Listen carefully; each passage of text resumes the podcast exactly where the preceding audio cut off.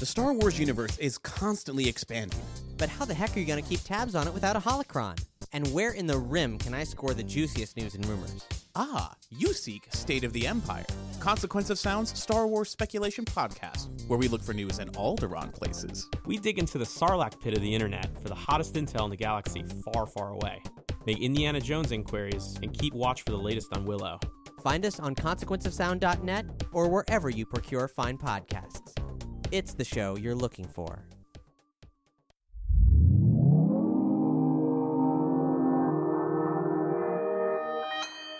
Consequence Podcast Network. Michael, I've got some people who'd like to meet you. Hello, Michael. My name is Aaron Korey. I've been following your case for years and still know very little about you. I'd like to know more. About that night, about those involved. Do you ever think about them, Michael? Feel guilt about their fate?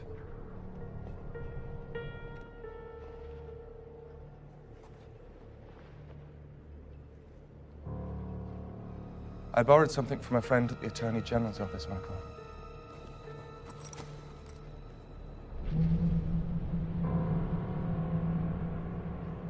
You feel it, don't you, Michael? feel the marks. Say something, Michael. Say something, Michael. Say something!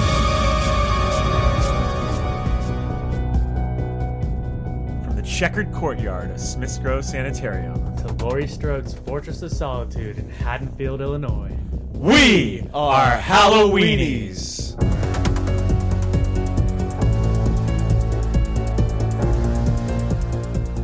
Trick or treat all over again. And welcome once again to another episode of Halloweenies, a Michael Myers podcast from Consequence Podcast Network, a podcast where you'll find us covering one movie from the Michael Myers Halloween franchise every month leading up to. Oh, wait.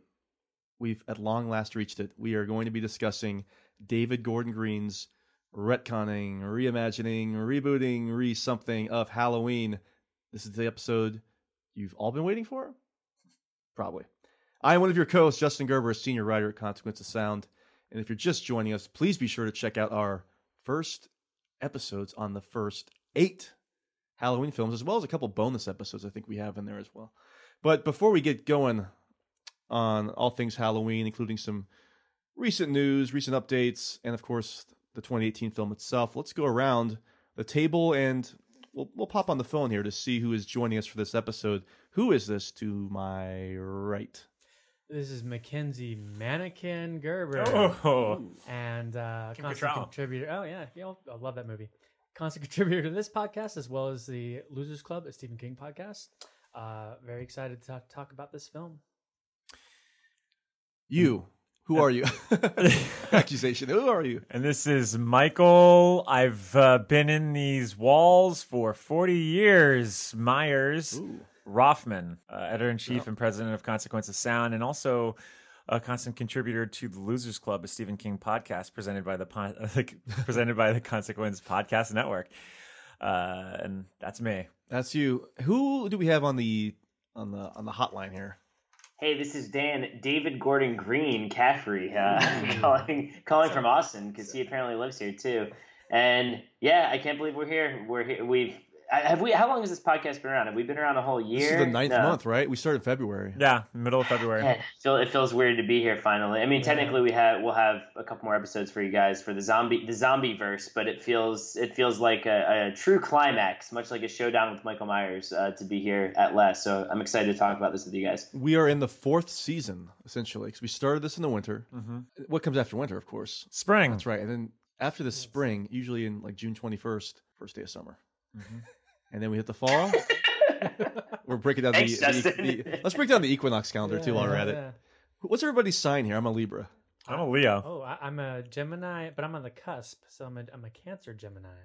Oh, how about that? Uh, I'm a Leo, also like Leo Rossi. A couple of Oh, yeah. lions. A couple of lions. Leo Rossi, of course, uh, Bud from Halloween 2, and no joke, the, one of the co-writers of John Travolta's Gotti film. I'm sorry, Kevin Connolly from Entourage's. Wait, hold up for a second. I think Leo Rossi. He was born June 26th. Does that make him a Leo as well? Is That Leo makes, a Leo? No. that makes him a Gemini, like me. Ah, but That'd he be was great if he was a Leo, though. It would be. He was born in the same city as my dad, Trenton, New Jersey. Um, I can About- imagine the dialect. I was born in the streets of Trenton, New Jersey. the mean, the mean streets of a middle-sized You city. know, not to go on on a tangent, but there was a moment, and I think my junior year of high school, that we were we were possibly going to move to Trenton, New Jersey. that is very true. My father Yeah. was going to get a job there, so that would have been We would have met. Dan ten years earlier. What What if Leo Rossi was from Haddonfield, New Jersey? Ooh. Hey, that's where my uh, that's where my, my aunt is from, and where my mom grew up near. So I, I went to Haddonfield quite a bit when I was a, a lad. They live in Ocean City now, so You know Okay, Leo Rossi. You know what Leo Rossi would probably say if he lived in Haddonfield, like around October thirty first. welcome to Haddonfield. No, he'd say, uh, "Happy Halloween." Love Bud. Anyway, for God's sakes, we're finally here to talk about the new Halloween film. But before, again, we get into the actual criticism, compliments of the film, Mr. Sandman, bring me a tweet. The boogeyman is coming. Leave me alone. He doesn't believe us. Don't you know what happens on Halloween? Yeah, we get candy. boogeyman. Ooh, the boogeyman. The boogeyman. The boogeyman. Well, we're gonna get another Halloween.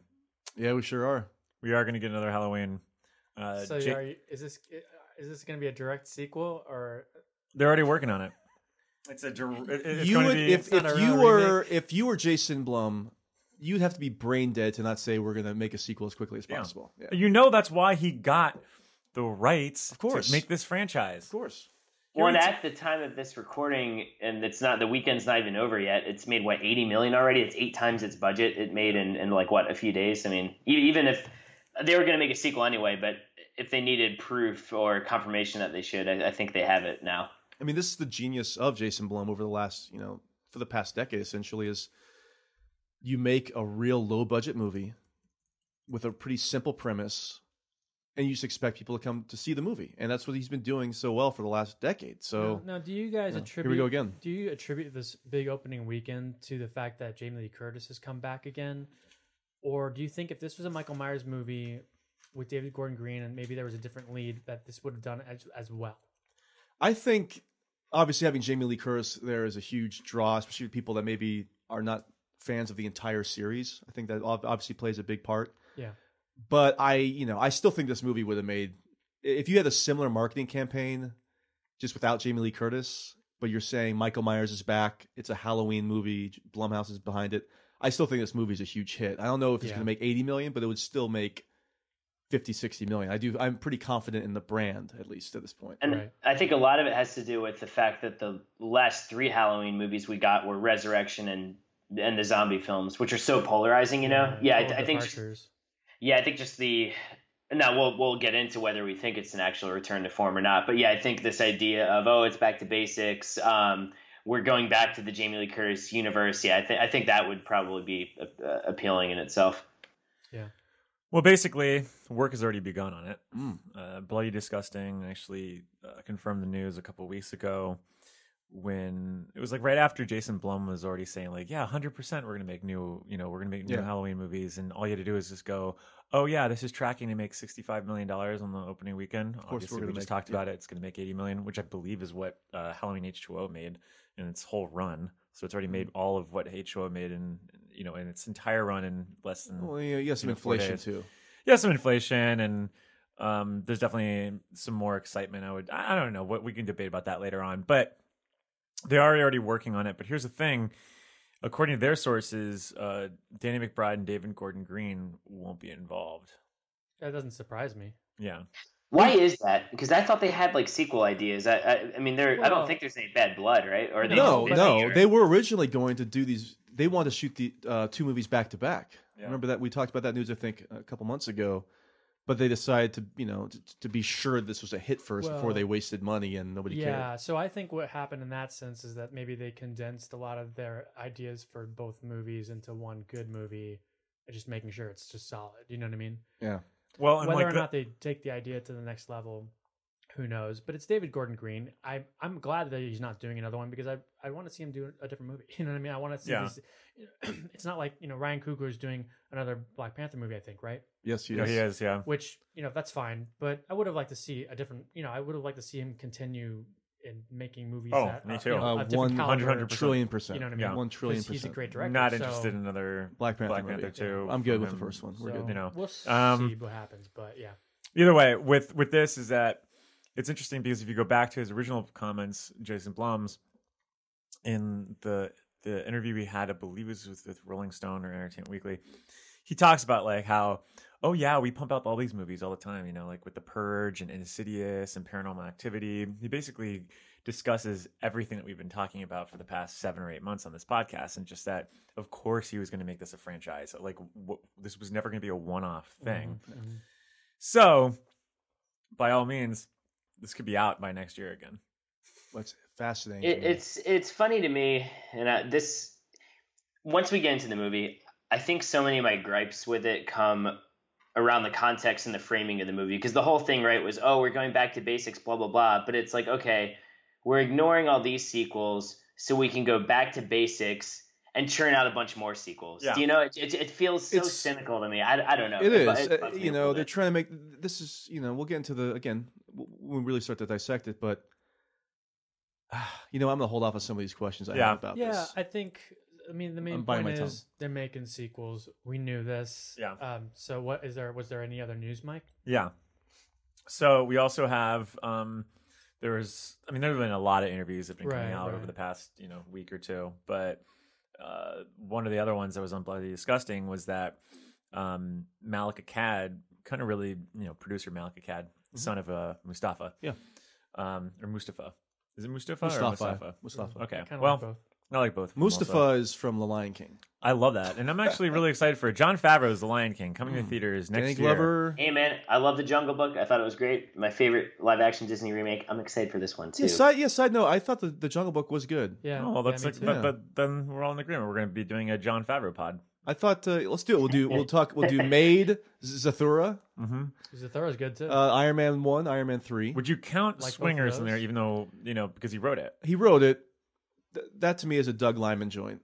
I still A give Doug Doug, Liman Lyman joint? a Doug Lyman joint. So Yeah. we'll do that. We'll do Mr. and Mrs. Smith. So we'll be good. That's a that's a Doug Lyman cocktail for me ooh. to keep in line with all the the themes in that movie. How about a Doug uh, Diet Coke Lime Mine? what a reach. anyway, as we know, this week's Halloween direct sequel to John Carpenter's original. Great Mhm. idea.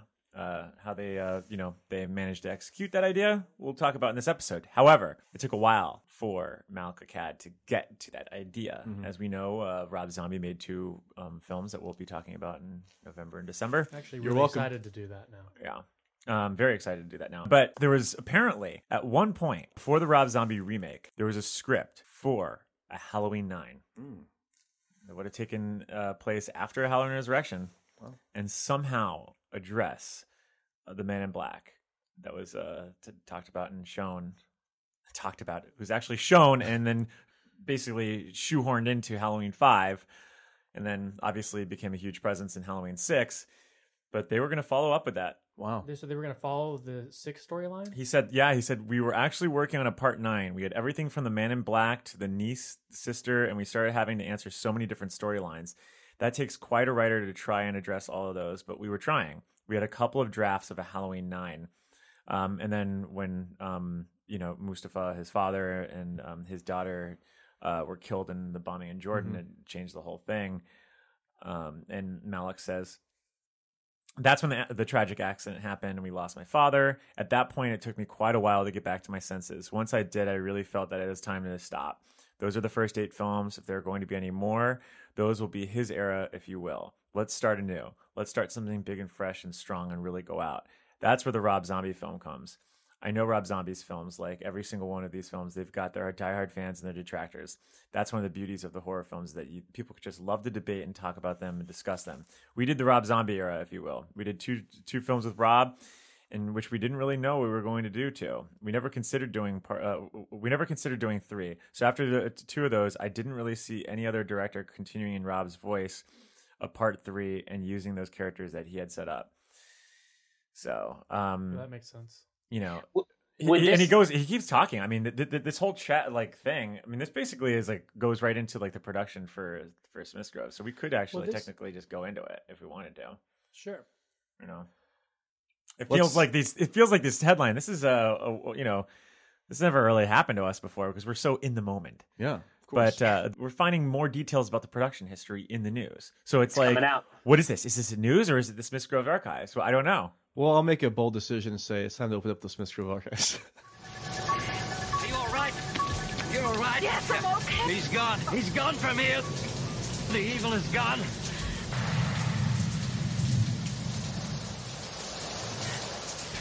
I, I got it.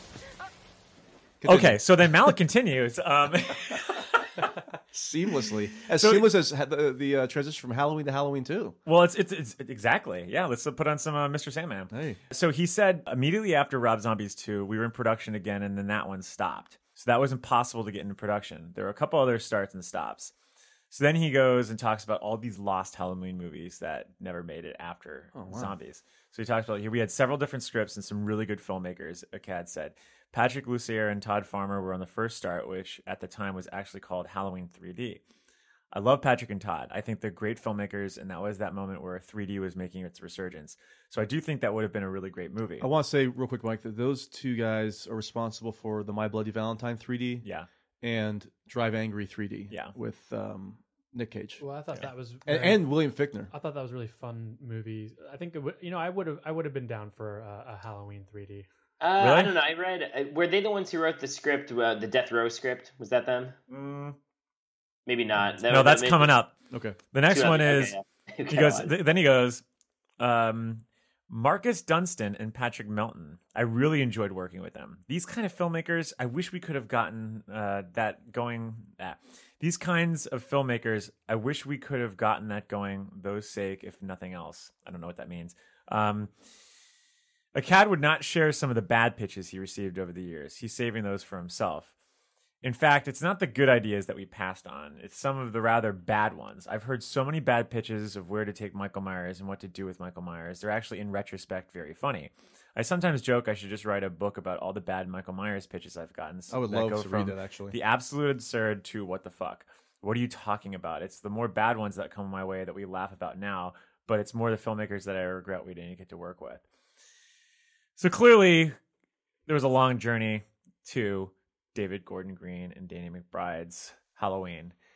And you know it because we've literally spent eight goddamn months talking about all the entries that led up to this.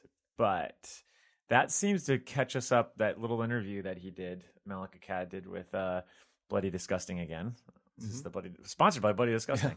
um, but it's that seems to catch us up a little bit on just how we got to you know David Gordon Green and Danny McBride, who clearly had a right the right pitch Mhm. And uh, managed to turn some heads. I think they also managed to have the. They were probably the highest profile people Yeah, to pitch because I think Malik randomly just reached out to him and said, "No joke." I think he said something just along the lines, "Hey, would you be interested in Halloween?"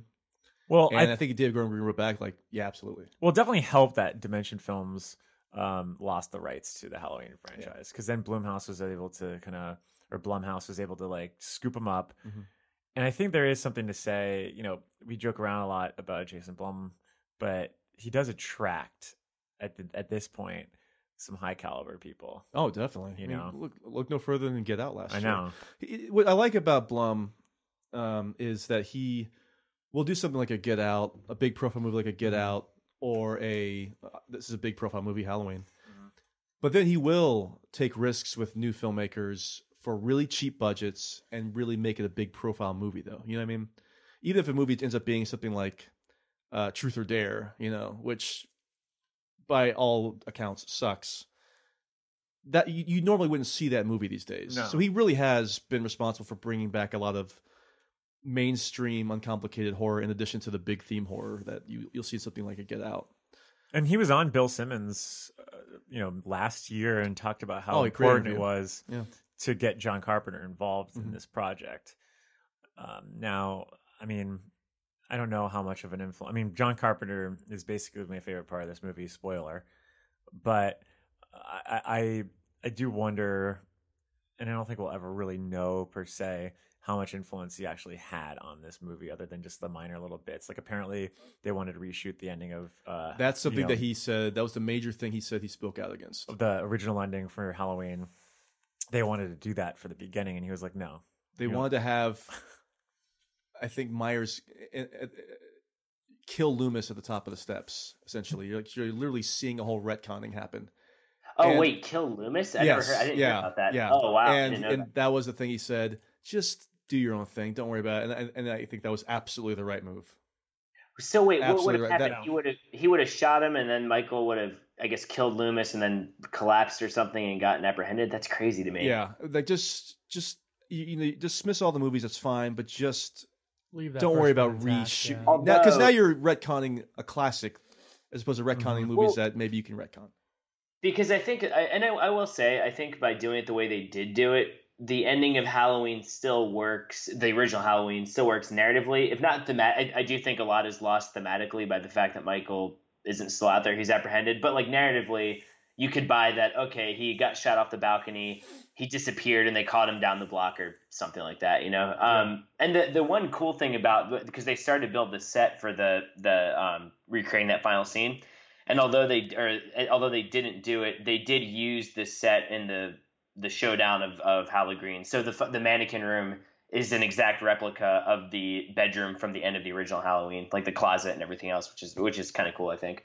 Kind of weird though that it's not the same house. So yeah, it's kind of, well. Then you wonder, it's like a weird she, Easter egg or something. I don't know. did she like did she build the room to to simulate it to, for training? Who who knows? Who the hell knows? Maybe she wanted to well, confuse listen, since we are in the something. Smith Grove Archives, we need to talk about not just the people who were involved leading up to the production, but we're, let's start talking about the movie itself. Let's start talking about the co-screenwriters, Danny McBride, of course, from Eastbound and Down, Vice Funny Principals man, Danny. McBride. hilarious. We do love Danny McBride ultimately, and David Gordon Green co-wrote this, and Jeff, was it, the third guy's name who actually had the top billing for the screenwriters? I don't know if you noticed that. Yeah, the top billing. It was like it was like his name. Oh, um, Jeff Fradley. Jeff it was Jeff Fradley, uh, David Gordon Green, and Danny McBride. I Nobody ever talks Jeff- about this Jeff uh, Fradley guy. I kept thinking Jeff Fahey.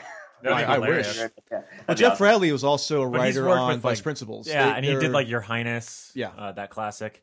Um, the best we have so e- clearly in the family, in the family, in the David Gordon Green family, in the fam, in the fam, in, the, in the Gordon Green ensemble. in the ensemble. Yeah. All right, Uh, so let's talk. For, I want to talk about the. There's so much to unpack here. This is this is so rare for us because you Yeah. know, let's pat ourselves on the back, but we do consider ourselves experts on the earlier films. You know, we've lived with these movies for decades. We've talked Oh, about yeah. them amongst ourselves ad nauseum. But this is literally the listeners are hearing this for the first time for me. I have not discussed my feelings at all with Mike, Mac, or Dan. yeah. Um, Dan seen I- this a few weeks ago. Mike and Max saw this a couple days ago, but I literally just saw it last night, and so it's gonna be fresh for everybody. Which means I that he liked no it because uh, yeah, because whenever this happens, it, it's it's it's whatever is the contrary opinion, and I, I I'm very interested to see where this is going. But I have my uh, I have my predictions. All right, so, you So to should write this. Everybody, write this down. How many how many Jack Lynch you think I'm going to give it? And Oh, then we'll- yeah, that's- then- I like that. So Dan, you write down your end. Mike and Mac, you write down your end, and then we'll see if you're right. Yeah, I don't need to write it down. All right. All right. I know, I know mine. I, yeah, I got okay. So if you got that written down, okay, good. Um, I, I think the first half is pretty good. Can we, at least from a total standpoint, it seems like it's it's on it's on track to go somewhere. It's hard to explain how This I is feel about where- this. but the second half, I feel I felt like I was watching five different movies. I agree with that part. Yeah. Yeah, For me, I don't think this film ever finds its footing. yeah. I, I don't think even from the beginning. I, I the more I think about it, now I just went to Sacramento. Oh, I went to uh, where uh, Keri Tate uh, was uh, was uh, out and about. Little known fact: Sacramento is actually the the capital of California. It is the capital of California. I don't know how far it was from the fictional Hollywood. the fictional Summer Glen, but it sure as hell felt like I was uh, in H two O at the time, which was a very fun place for me to meditate on this film for three days. And the more I thought about it, it I just I don't think that there's ever any moment in this in the film that I, I felt like at ease or at comfortable, you know, just comfortable with what was going on. Mm. You know, and and I think a lot of it has to do with the fact that the cold open, which I don't know why it had a cold open when it could have literally just gone right into the credits, which even that didn't work for me because the Yeah. CGI pumpkin looked like something from like PlayStation 2 or something. It Oh. just looked awful. Never I played PlayStation 2. But it, it's just like glossy graphics that just look so cheap and lame to me. Uh, but for me, I, I just maybe you're the same in the same boat as me because like I felt like you were kind of squirming a little bit in the beginning too, with like when he's screaming at the the mental patients, Well, and it's just feel it felt just so like we- over the top. I've got a lot of stuff to talk about when we get to Buzz and Bob's on that character, as well as the other one, uh, the of the pod of the pod people, as I call them. Uh, you know, I, I I felt the same way. I did feel that the first half was. I mean, if we're talking broadly, I did feel that the first half was stronger than the second half. I didn't think that it ever really found its footing. I think even in the first half, it felt like we were there were three different movies, all Mhm. of which could have maybe been good if Yeah. they had focused on one Yeah. of those storylines. Yeah. because I didn't. I wasn't like even the podcast storyline that I was I've been against since the since the beginning of the dawn of time. I still think had the movie just been about those characters and followed maybe more or something like that, still would have been more interesting and solid. I think than what what, what came together. I my my problem with it started. There are two scenes in the first half that that really got me. Uh, one In a positive way or a negative way? in a negative way. Okay. Uh, one was I was fine with the podcasters coming in and doing their bullshit thing. It's a modern and thing, I getting their that. the mask from a DA, which makes no fucking sense. But um, you know, Yeah, the- but you the- know what? That's the- As podcasters, uh, how, where are these people finding the resources and the money Yeah, to do this it's if they're two ridiculous. solo people? Anyway, go Yeah, ahead, Mike. And with al- the attorney generals. and also you know the doctor's allowing um you know him to just prod this patient that is you know considered one of their Well, so Well, that- that- maybe- that- yeah that- exactly that but line. but yeah, yeah and that's Not- my not- not that's my first point. Yeah. is when you're introduced to a character that wouldn't even work on like law and order dr sartan or sartain or whatever the fuck his name is uh played by haluk bilginer but once that sequence happened and you were like well you know i'm i'm loomis's successor and whatnot i was like oh no. Like this movie is just so indebted to the past that it's never going to be its own thing. And it just continued to do that for me every scene following and it felt like it was always standing on ceremony. Up and, and the, the moment that it really felt that way and matt can attest to this in which i i, I like literally had a like almost a conniption fit in my seat is when you have him go to the trunk of this car to pick up his mask and they slow mo like put him putting it on with this Michael Bay esque sunlight beaming uh, down on him. I'm just like, what fucking movie are we like, is this Blumhouse or is this Platinum Dunes? That's what I thought. Like I, I, I was just kind of baffled based on everything I had seen up into this point. Uh, you know, up to this point. Sure, I had my hesitations, but I didn't realize it was going to be this bad at that point. And at that point, it was in the, in the first half. I was just like, like So- Tobias Jiff. So like, you didn't love it. Oh, I did not love it. well, just- even that- like no spoiler. even, sorry. You know, I didn't even mind the extreme violence you, you would see the after like the aftermath of which you've seen pictures of before, like at the at the garage and whatnot. Uh, That the, the extreme violence didn't bother me there because Mm-hmm. No, it there's a couple either, directorial but- flourishes I did like though, where he's walking around and just for a brief moment, I mean maybe a second or two, in the background out of focus, you see Myers' arm going up and down, killing the guy. Yeah, I like that, yeah. Like those. Once That again, the stuff things that worked. work best for me, which are the things that work best for me from the original film, is it's the subtlety. Like you Yeah. see, there are occasionally moments where you see Michael, again, once again, out of focus in the background behind sheets, or out of focus in the background. We're not focusing him at all. It's he's always then that- scarier on the on the precipice of being around. You know. But then that does go away, and I, and I'm in It your does. camp, Justin. I, I and I went back and saw it again, um, and I actually enjoyed it the second time a lot more because probably just because I knew what I was getting into. My, um, and we'll, we'll get to individual characters and ratings and all that stuff later. But for me, the the the movie's biggest fault is it's exactly what you said. For a while, they are kind of putting him on the precipice, like that gas station sequence. I really loved where we're just seeing him walk casually in the background. That's spooky to me. And then I feel like once he gets the mask and Yes. once he gets to Haddonfield, everything just goes into like fast motion. It's just like Yeah. kill, kill, It's kill. yeah, like he even walks too fast. But, but you like said it sped up. places. Like he, he's not and he's not stalking people and, and I get that there's kind of a manhunt for him so he probably wouldn't have he wouldn't be able to take his time but he does Yeah. he's just literally like stepping out of places and killing people even that um closet sequence which was so good in the trailer for whatever reason they used a different angle on it so it's just very almost like nonchalant you know and it, Well, it um a couple yeah. things there, Dan. To, to to bounce off that is, we're talking about the script and the direction and the pacing. That closet sequence, even watching it, even having seen the trailer a million times, it's still is pretty effective to me. Mhm. But then it gets absolutely undercut by the kids screaming, Yes. "Oh shit!" and then the whole Yep. audience laughs. Yes, Oh, I like- I exactly. the kid no, No, I, I no, like no, the but- kid up to that point. I actually liked the interplay between him and the babysitter downstairs. Yeah, that was fun and natural. Yeah. But you, now we're getting to the point where you're, you're undercutting the horror, and I feel like I'm watching a 90s hundred percent agree, movie. and that and that's where and that was the moment when I realized this is why you can't get comedy writers to, to write a big, huge fucking horror movie first hand, for first hand, Yeah. because it just you don't know the tone. The, the the tonal differences there are were so substantial. It was like, wait, you've just built up for the past fifteen minutes this relationship between the babysitter and this kid, Yeah. and she's literally being bludgeoned, and we're Now we're as an audience, what are we supposed to do? Are we supposed to care, or are we supposed to laugh at what the kid's doing? At that point, you needed to pivot, and they didn't pivot, and and they and I I don't ever really feel like they they did kind of pivot back.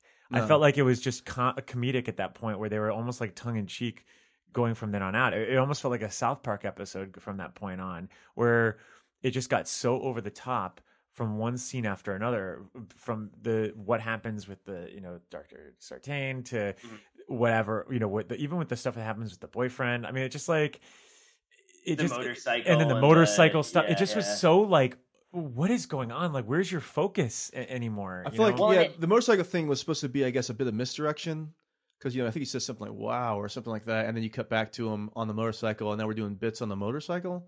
yeah. Um, One, yeah, I- go ahead, Dan. One, I was gonna say, I think too, and once again, I do want to. There's something to be said because I don't know. It, there's something to be said that for after the first time I saw it, even given all my issues with it, I did want to see it again. I think that's just the Halloween fan in me, you know, and like it, did, it, it, it weirdly did press some fan buttons that I enjoyed.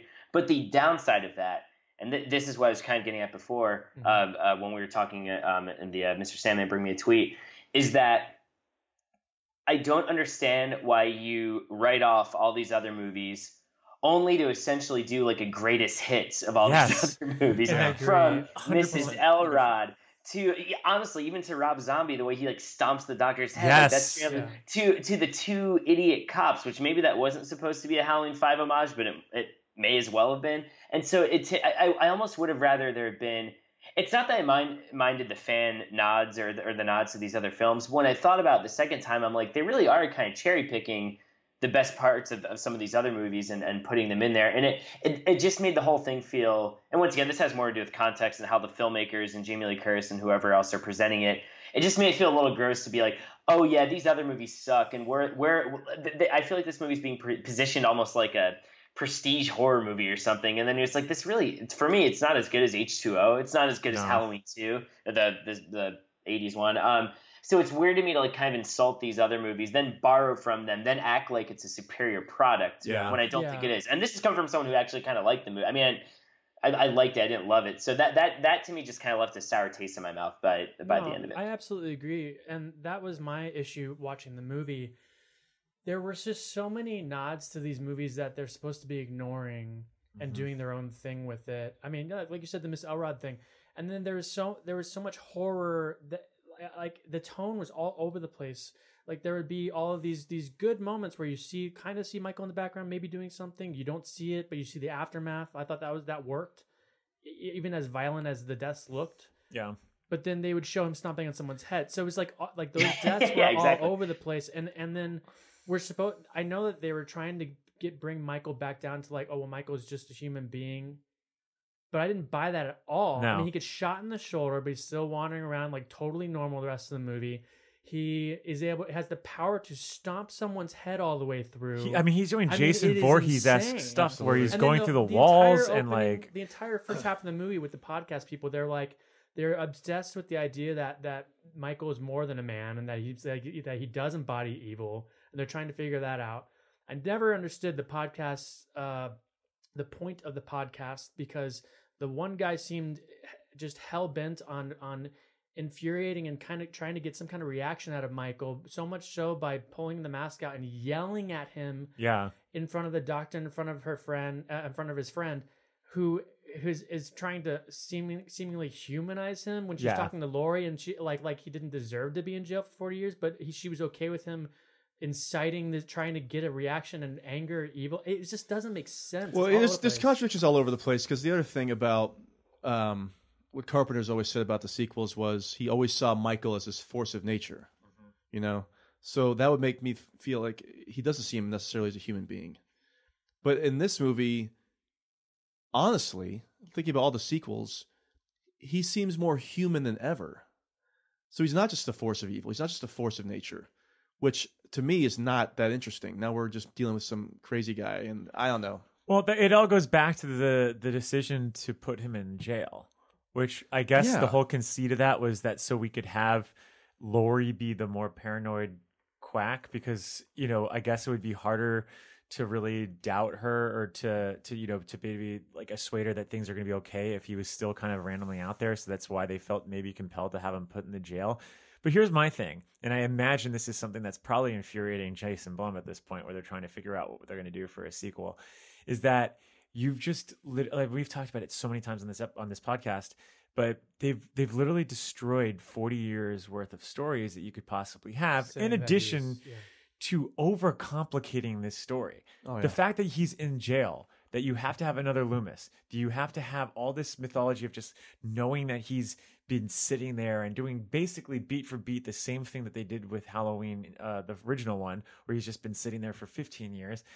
It, it just, it's, I think that when we found that out, you know, months ago, and that he was in jail and he just wasn't out there and you know in, in the, the middle of nowhere and hadn't, hadn't been seen before ever again i think that's ultimately what really killed this movie because you I can't agree. you can't just you can't have a framing device that's that that you've destroyed him as as what Michael Myers is at the end of Halloween. And to your point, Justin, that is true. That is what Carpenter insinuated at the end of that movie. Is that whatever Michael Myers was at that point? No, it's he's just there. Now he's everywhere. He's behind you. He's Mhm. he's around the corner. He's in the shadows. It doesn't matter. The fact is, you know what the boogeyman is, and the boogeyman is always going to be following you.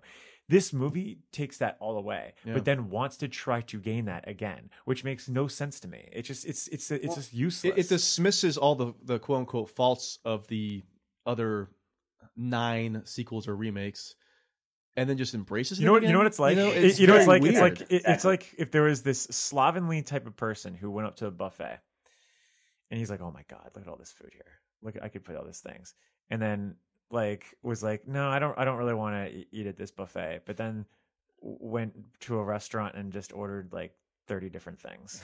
And just did Yeah. the same fucking thing.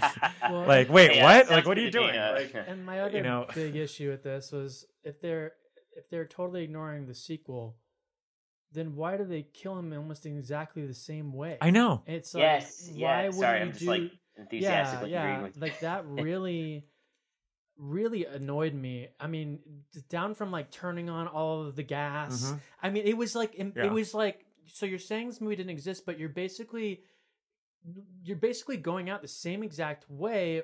Why are we supposed to believe that? I, it was Well, here, just I have a so question for the, for the group. I have Okay. a question for the Okay. group, and each one of you go around and, sh- and answer this. What was the most original thing in this movie? See, we all have to struggle. We all have this. We, Yeah. we, we can't even just rattle it off. I think the most the Hmm. most original thing. Um.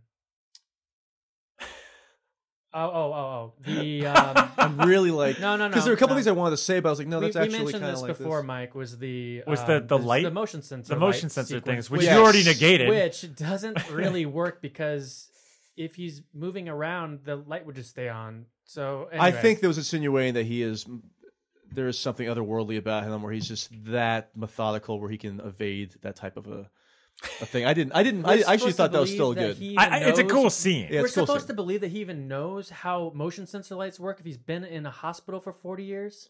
I Well, mean, he heard them talk out there. Oh, God. I mean, I- she I literally was- says, "If you move, it, that the lights turn on." I know, but it just. That I- was- But then that- we're thinking that- that, he's really, if he's thinking that hard and, you know, that I, I- cognizant. I will say, if we start, God, if we start breaking it down like that, that's like that. That's, That's like the argument sins. that Halloween know, doesn't work because I'm just Jamie doesn't pick up the knife or something like that. You know, I'm just saying that that was an original. It was original. I agree. Yes. That, I would say that. That's yeah, that would thing be my came- choice came to too. mind right away, Justin. Um, I wanted to say that we'll talk about the Doctor stuff later, but that's uh, actually kind of looks like Doctor Wynn. It's so we can't Dr. really say that. Um, The tracking shot, maybe. but you know I- what sucks about what they did in the movie is that instead of making a, a true tracking shot, from what I remember, maybe I'm misremembering. Because again, this There, is very there are fresh. breaks that was. Aren't there breaks of wasn't him going yeah. back and forth are. to another to dialogue from other people? Like, why don't you just make that a goddamn three minute no or just even? I know there's a couple cuts within the sequence itself, like a different angle will pop up for every once in a while, but keep like the time going in that in that fashion. As opposed to having to feel the, the need to jump back to somebody else talking, it felt like that also screamed to the horror movie fan's sensibility for 2018, where you cannot just sit there and watch a sequence unfold without without having to break the tension or have somebody talk for a minute. Mhm. Like like it was too much to wish for for it just to be a, a- like a three minute unbroken scene with no Well, that- dialogue. and- It's too much to ask e- for. Even even the tracking shot though, that's still similar to that exact same scene in Halloween 2. I agree, I mean, it's yeah. literally the same scene. He goes to what's supposed to be Mrs. Elrod. She has curls Yeah. and ham. And in that scene too, it's not a, it's not, or in the original Halloween 2, it's not a, a true track like single take, but it's Yeah. close. And then the woman who's on the phone that he kills afterwards, she's literally saying Sally. Uh, she's talking to a friend named Sally, which is the same Yeah. as how- part two. And But I, I It's ju- think it's just a, yeah, a sequence there are two. There are only maybe if you took out like the the cutting back and forth between other people talking, like maybe three cuts though, because you are still following yeah, that's true, Michael. that's true. And even if it leaves Michael, the camera sits there in front of the house, and he's walking around the house, and he pops up and slits or stabs the woman through the throat. You know, But here's so there's still a sense of we're just following him for a couple minutes straight here, as opposed to the Halloween two, which I still I like. I love the sequence with Mrs. Elrod and even the reshoot with the, ne- the next door neighbor. But there's a lot of different cutting going around for the scene. You know, But here's the difference. Yeah. So, and I thought about this a lot in the past three days, is that it reminded me, you know, of the Matthew McConaughey one shot sequence that was in True Detective. Yeah. Now, here's the difference between those two shots. Well, one is It's really a one really, shot. It's one's really one shot, and the other one's not. But at the same time, one doesn't act as if it's going to be just this one crazy epic uh, long tracking shot, and this one just absolutely just is like, look what we're doing. You know, like it just felt again. It's like it, it, this movie never once feels natural to me, which is so astounding to me because that's what I thought this movie was going to have more than anything, given his pedigree as a director. And even this sequence, which is you know very interesting and cool, and we I liked it in the trailer. It just seems as if it's so ready made, like like this is what we're built. Like like yes, this is what you want. You want him killing, and this is what you're gonna get. And you know, d- don't you love this? Like look what we're doing. Like we're following him the whole time. It's wild. Like it just felt so like ostentatious in a way I- that see, that I tracking I, shot I actually, was. I still think that's like the best part of the movie for me. It's just that. Yeah, if you stand just- it it's just- alone, but I don't think I don't think it matches the rest of the movie though to me. Like, well, I- it stands I- out because I think it's just it. I wish they had just gone for more of that. God, well, well, dear God, Jesus Christ, forgive me for saying this. I wish they had gone for more of the auteur-driven direction like that. You know, Well, I, I where do it's a too, real but sense of like aesthetic and workman like procedure. Like go- I, I really can appreciate that as opposed to just. I don't know. I, don't know. I wouldn't even go back to, I- but I think a lot of it has to do with the fact that even like music, like wise, ruins that scene because you go back to the trailer and it's like a silent sequence, which is amazing. And then, and then this Yeah. one, it's like We all just the, had it's the like the, Halloween it's theme, the I think, most right? epic parts of the Halloween theme, and it just feels so like. It, it just almost feels like I'm in like how uh, watching like a walk walk through of a Halloween Horror like Nights you said, it, like, it's, just- haunted it's like mansion. very ceremonial and Yeah. very- and and that's what I thought that scene really worked in the trailer because it Yeah. it is pr- it, I'm pretty sure it's like a silent sequence. it's You hear like just as hell. footsteps, children laughing in the background, yeah. rustling of leaves. But it's like and they have- don't, and they're, and they're not cutting to other people talking. No. And- and I in- think that's a scene where Jamie, Lee, eh, where Laurie's talking to the sheriff as well, or something like that. Yeah, and in a No, movie, you hear the, the theme over it too. I think. I think Yeah. you hear the Halloween theme over it in the in the theatrical cut. I mean, Yeah, and in a movie that the of all movies don't need to remind you that it's Halloween, they seem like they, they want to throw that theme in there all the time. Yeah. And as excited as I was about John Carpenter coming back in to do this, I didn't think that there were a ton of like other themes or maybe I just Well, we'll, we'll save so that We'll for the WKNB uh, Okay, well, well, then yeah. Should we just move into our categories? then? no, not quite yet because there's Oh something wait, wait, else. we need to ask Dan. Dan, what did you think was original? oh yeah, I, I know uh, I know people are gonna hate this answer, and I actually did like this part of the movie, um, just because I felt like it got the pacing right. But I think the podcasters were actually, I mean, I, I know it kind of re- we're gonna look back on this and be like, oh man, that's so 2018, but we hadn't really had we hadn't had anyone investigating. I don't think, at least in the movies. Um, Michael Myers or Halloween in, in, an investigative capacity. In the comics, there are. There's like a photographer and a Yeah. reporter after him. But in the movies, we hadn't really seen that. And, and I, it was funny because uh, my wife Susan, she saw it when when I saw it the second time.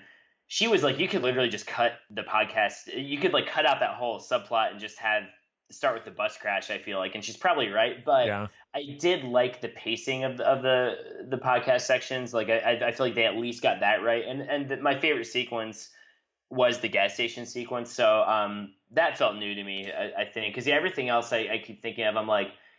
I, like I said, even even the, the head stomp, I'm like, well, that's zombie. Uh, that's Rob Zombie. The doctor, that's for, that's part six. Uh, the cops, that's part five. Half of the movie is part two. The ending is kind of kind of part two. Um, and the thing that really bugs me, I, I kept thinking about this because I think it was Mac. You said that how the the climax is is so similar to part two. It's kind of like at the end of the original part two, we have a really high body count.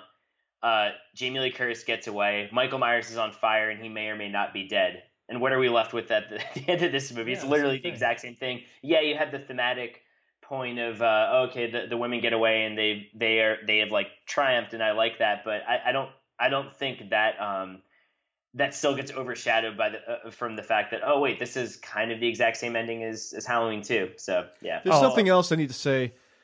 Uh, It's something I didn't even think about until this morning, and I, we haven't really thought about. Is that keep in mind, the ending that we got is not the original. ending. Now, remember, the original ending that did not test well was wholly reshot. Yeah, and we don't so know I'm what that is. dying to know, and you could No, tell. we know- we know- 'cause I know what looking, it is. Oh wait, you do know what it is? Yeah, I found it on Reddit uh, Oh. from people who had who had gone who had um seen some of those test screenings and and was it I I can't remember. No, we, we saw the same version that was at uh, TIFF, right? That Yeah. they didn't. they- yeah. did. Yeah, Yeah, so people that this who is are the the test version. screening, Yeah. and you can see some of it in the trailer. It's essentially the same ending with them like fighting Michael Myers, but it takes place on the front lawn with all those floodlights. Because remember in the Oh, trailer, you see you see Laurie go at him with the Oh, knife. yeah. like Yeah. outside.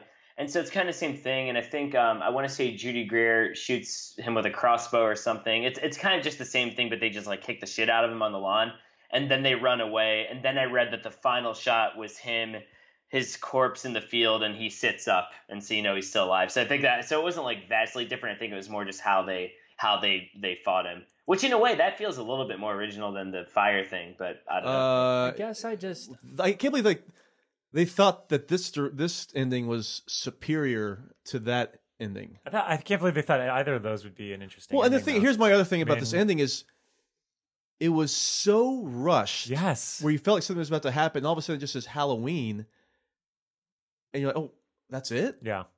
It I was also- wild. I, it was such a wild finish. Like I thought, like there was gonna be somebody in the truck or a cameo or something weird like that, I- and then they're all in the truck, they're all together, and then Halloween, like, whoa, that's And, and I also just don't, and, and I know I'm the one who's always like, oh, we don't need to, we should, we shouldn't be too nitpicky about like horror logistics. But I do not buy that after 40 years of preparation, and given the fact that she turned her house into a game of mousetrap, I do not buy that Laurie Strode would just like leave him to burn and not Exactly. like see the body. And I thought they I thought exact same thing watching this like, movie. and, they, and yeah, they need to leave room. I, I I get it. They want to have sequels. They want to make more money. Blah blah blah. But uh, I'm also like, they all had guns on them. Like they couldn't just like pump him full of lead from the. T- you know, they were like, I just did not buy that she would just go, okay, well, he's probably fine. Like I'm like, he could get out through. I'm sure there's a, a way to get out from the basement. Like, and, and once again, why not just like shoot him a bunch of times for good measure? That just like did not ring. That's not a logistics thing. That just did not ring true for that character for me. That's like a Well, character and- development thing. It and- makes no sense. And the thing that was confusing to me is that, you know, Jamie wanted to come back and do this because she didn't feel like H2O did it justice or whatever. And if, if they're going to do more sequels, is she going to be in the sequels now? Is she not? I hope not. Uh, if if Michael's still out there and that means that these these women didn't prevail and didn't kill him and that they're go- and then that the I, I would hope that either Judy Greer and her daughter are in the, the next movie if to continue that because otherwise why focus so much on this family in this movie? Um I know that they wanted to make these female characters strong and like kick ass, which they did, and, and I was all about that, and that was and that worked for me in the movie. Like the ending, I liked the Judy Greer fake out and stuff. But Yeah. but again, if if we know there's gonna be more movies, then we know that they're not really gonna triumph. So I, I don't know. This is very strange. And yeah, I, I thought there was gonna be something else at the end, uh, not just them in the truck, um, uh, getting away. And I did, yeah, I didn't buy that she would leave the body there to burn, knowing and thinking that like And we don't even see the body on fire. By the way, we never see the body on one, fire. and then at the very at the if you stay till after the credits, you uh, once the credits are done, you hear him breathing like over the over the Yeah. credits. So like yeah, it's he's. yeah.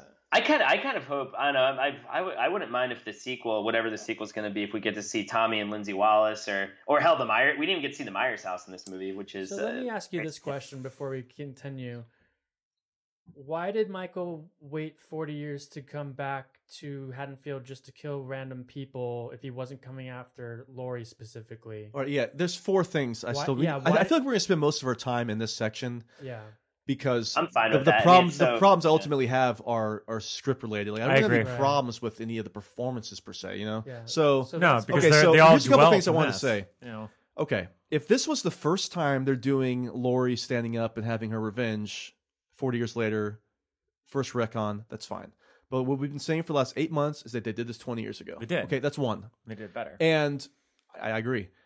And so, in that sense, Laurie kind of turned the tables at the end of H2O, ultimately stalking Michael for the last 10 minutes or so with the axe. That works for me. I agree. That makes it makes sense narratively. But this is my problem with the Jurassic. Let's let me go all the way back to Jurassic World.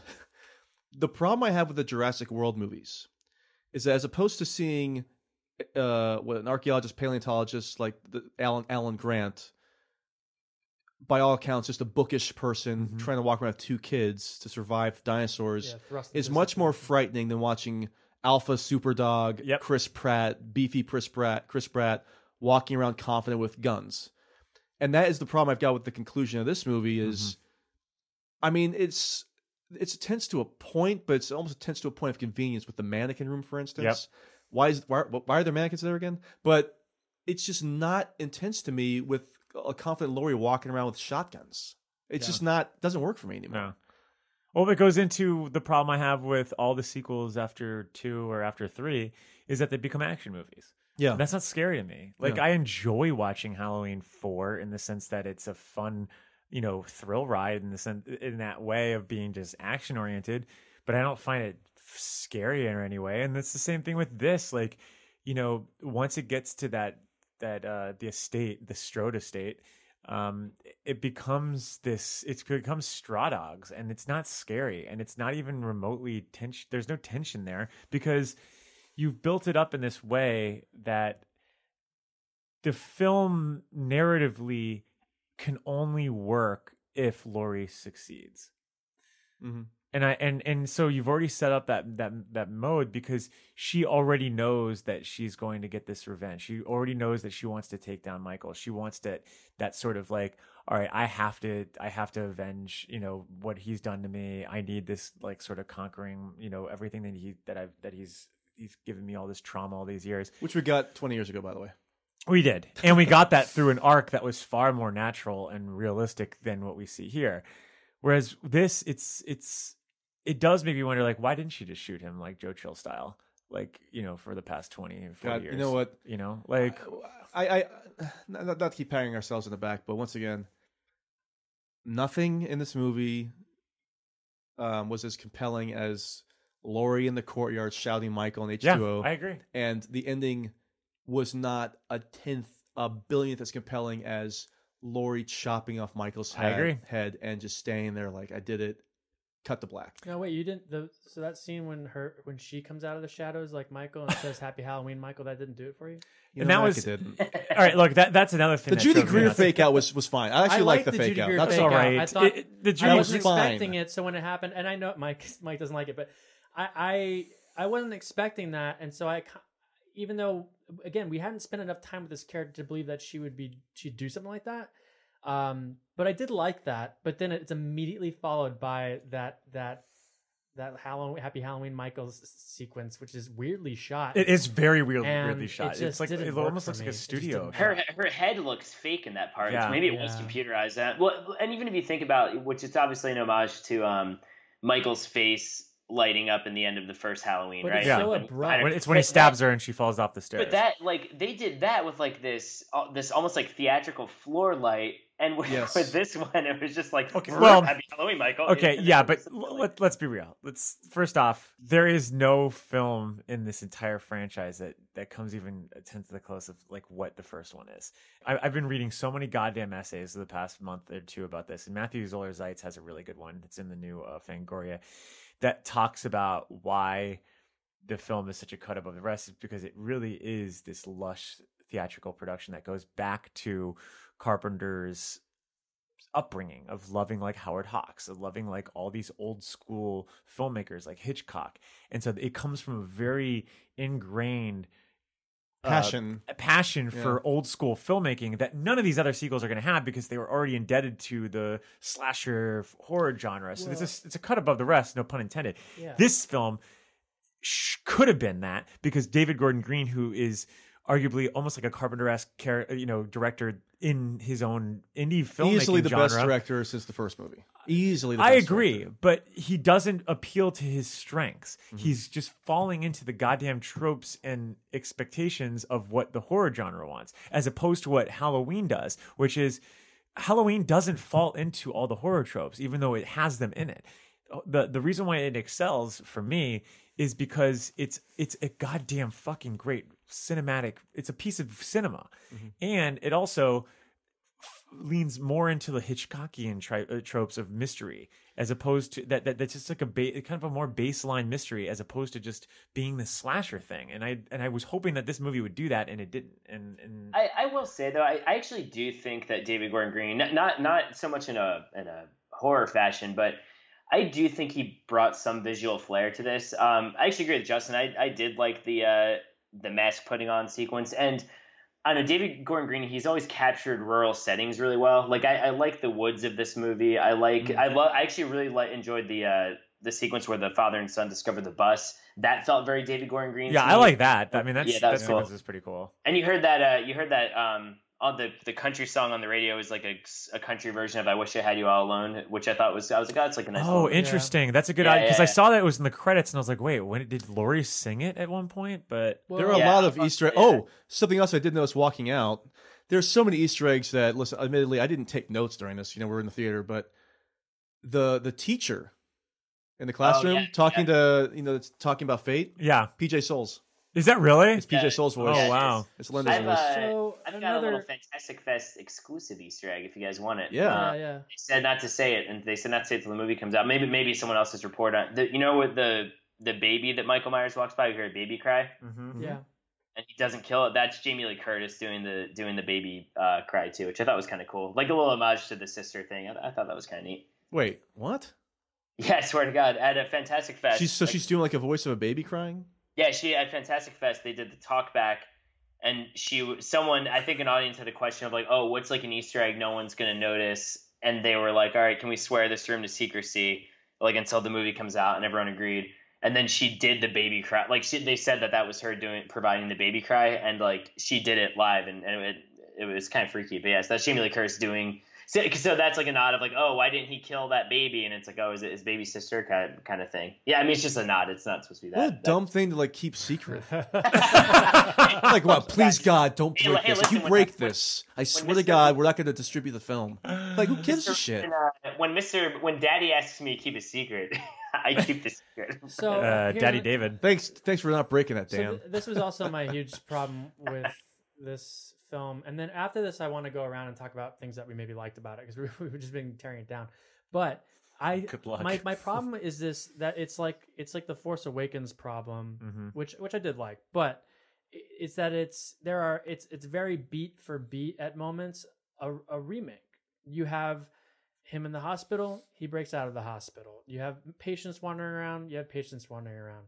You have a doctor with the cops searching for him. You you know, just like in the original. You have You have a uh, doctor you gone have- rogue. You have him killing babysitters. He's killing babysitters.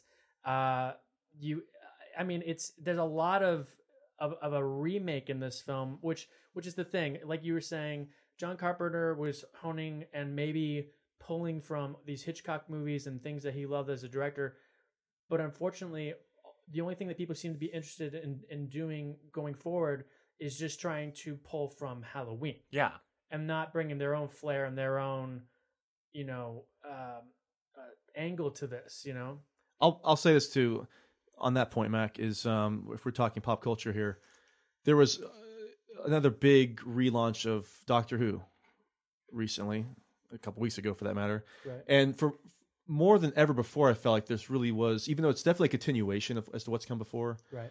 It it really is reintroducing people or, or introducing people to the concept of Doctor, especially that first episode with Jodie Whittaker's Doctor Yeah. is that you're kind of explaining who she is, a brief history of the show, and we're moving ahead. So you, you never have ha, you never have to have ever seen any Doctor Who to to be entertained by it, at least in my opinion. Which- which but the thing is with this movie is they're doing a similar thing where they're like, okay, maybe you've only seen the first Halloween once, or maybe you're only familiar with Halloween, but we are essentially rebooting this and we are reintroducing this to a, a new generation. But whereas the new Doctor Who, in my opinion, really does just feel like its own thing, original concept moving forward, original interactions and and direction and look and everything else. Halloween, which goes all the way back to what Dan was saying, is just plays like a greatest hits.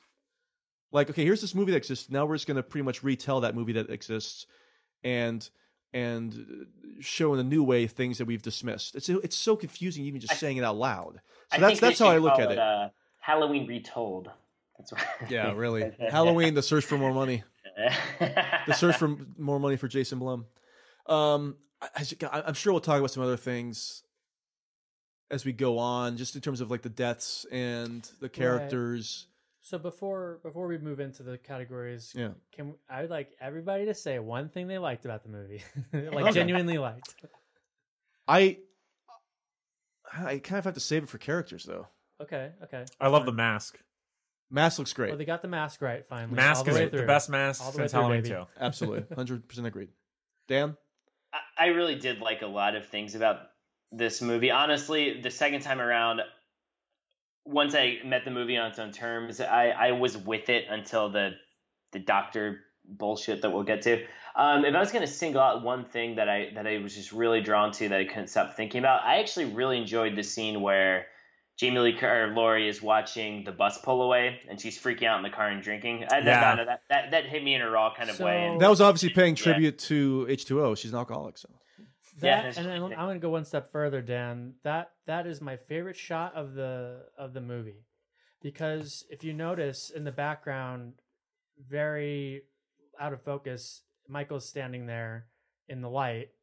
I did it's, notice it's just that in her head. That was It's- awesome. Yeah. It's just in her head, but it's it's we don't get enough of that. Again, if this movie was just about Jamie and not Jamie, Laurie, and not and didn't have we didn't overcomplicate it with all the kids and the podcast stuff and the doctor. If it was just about her really trying to deal with this, and maybe you had like the sheriff who Mike mentioned, and I thought should have been the case, would have been like one of her ex husbands. Yeah.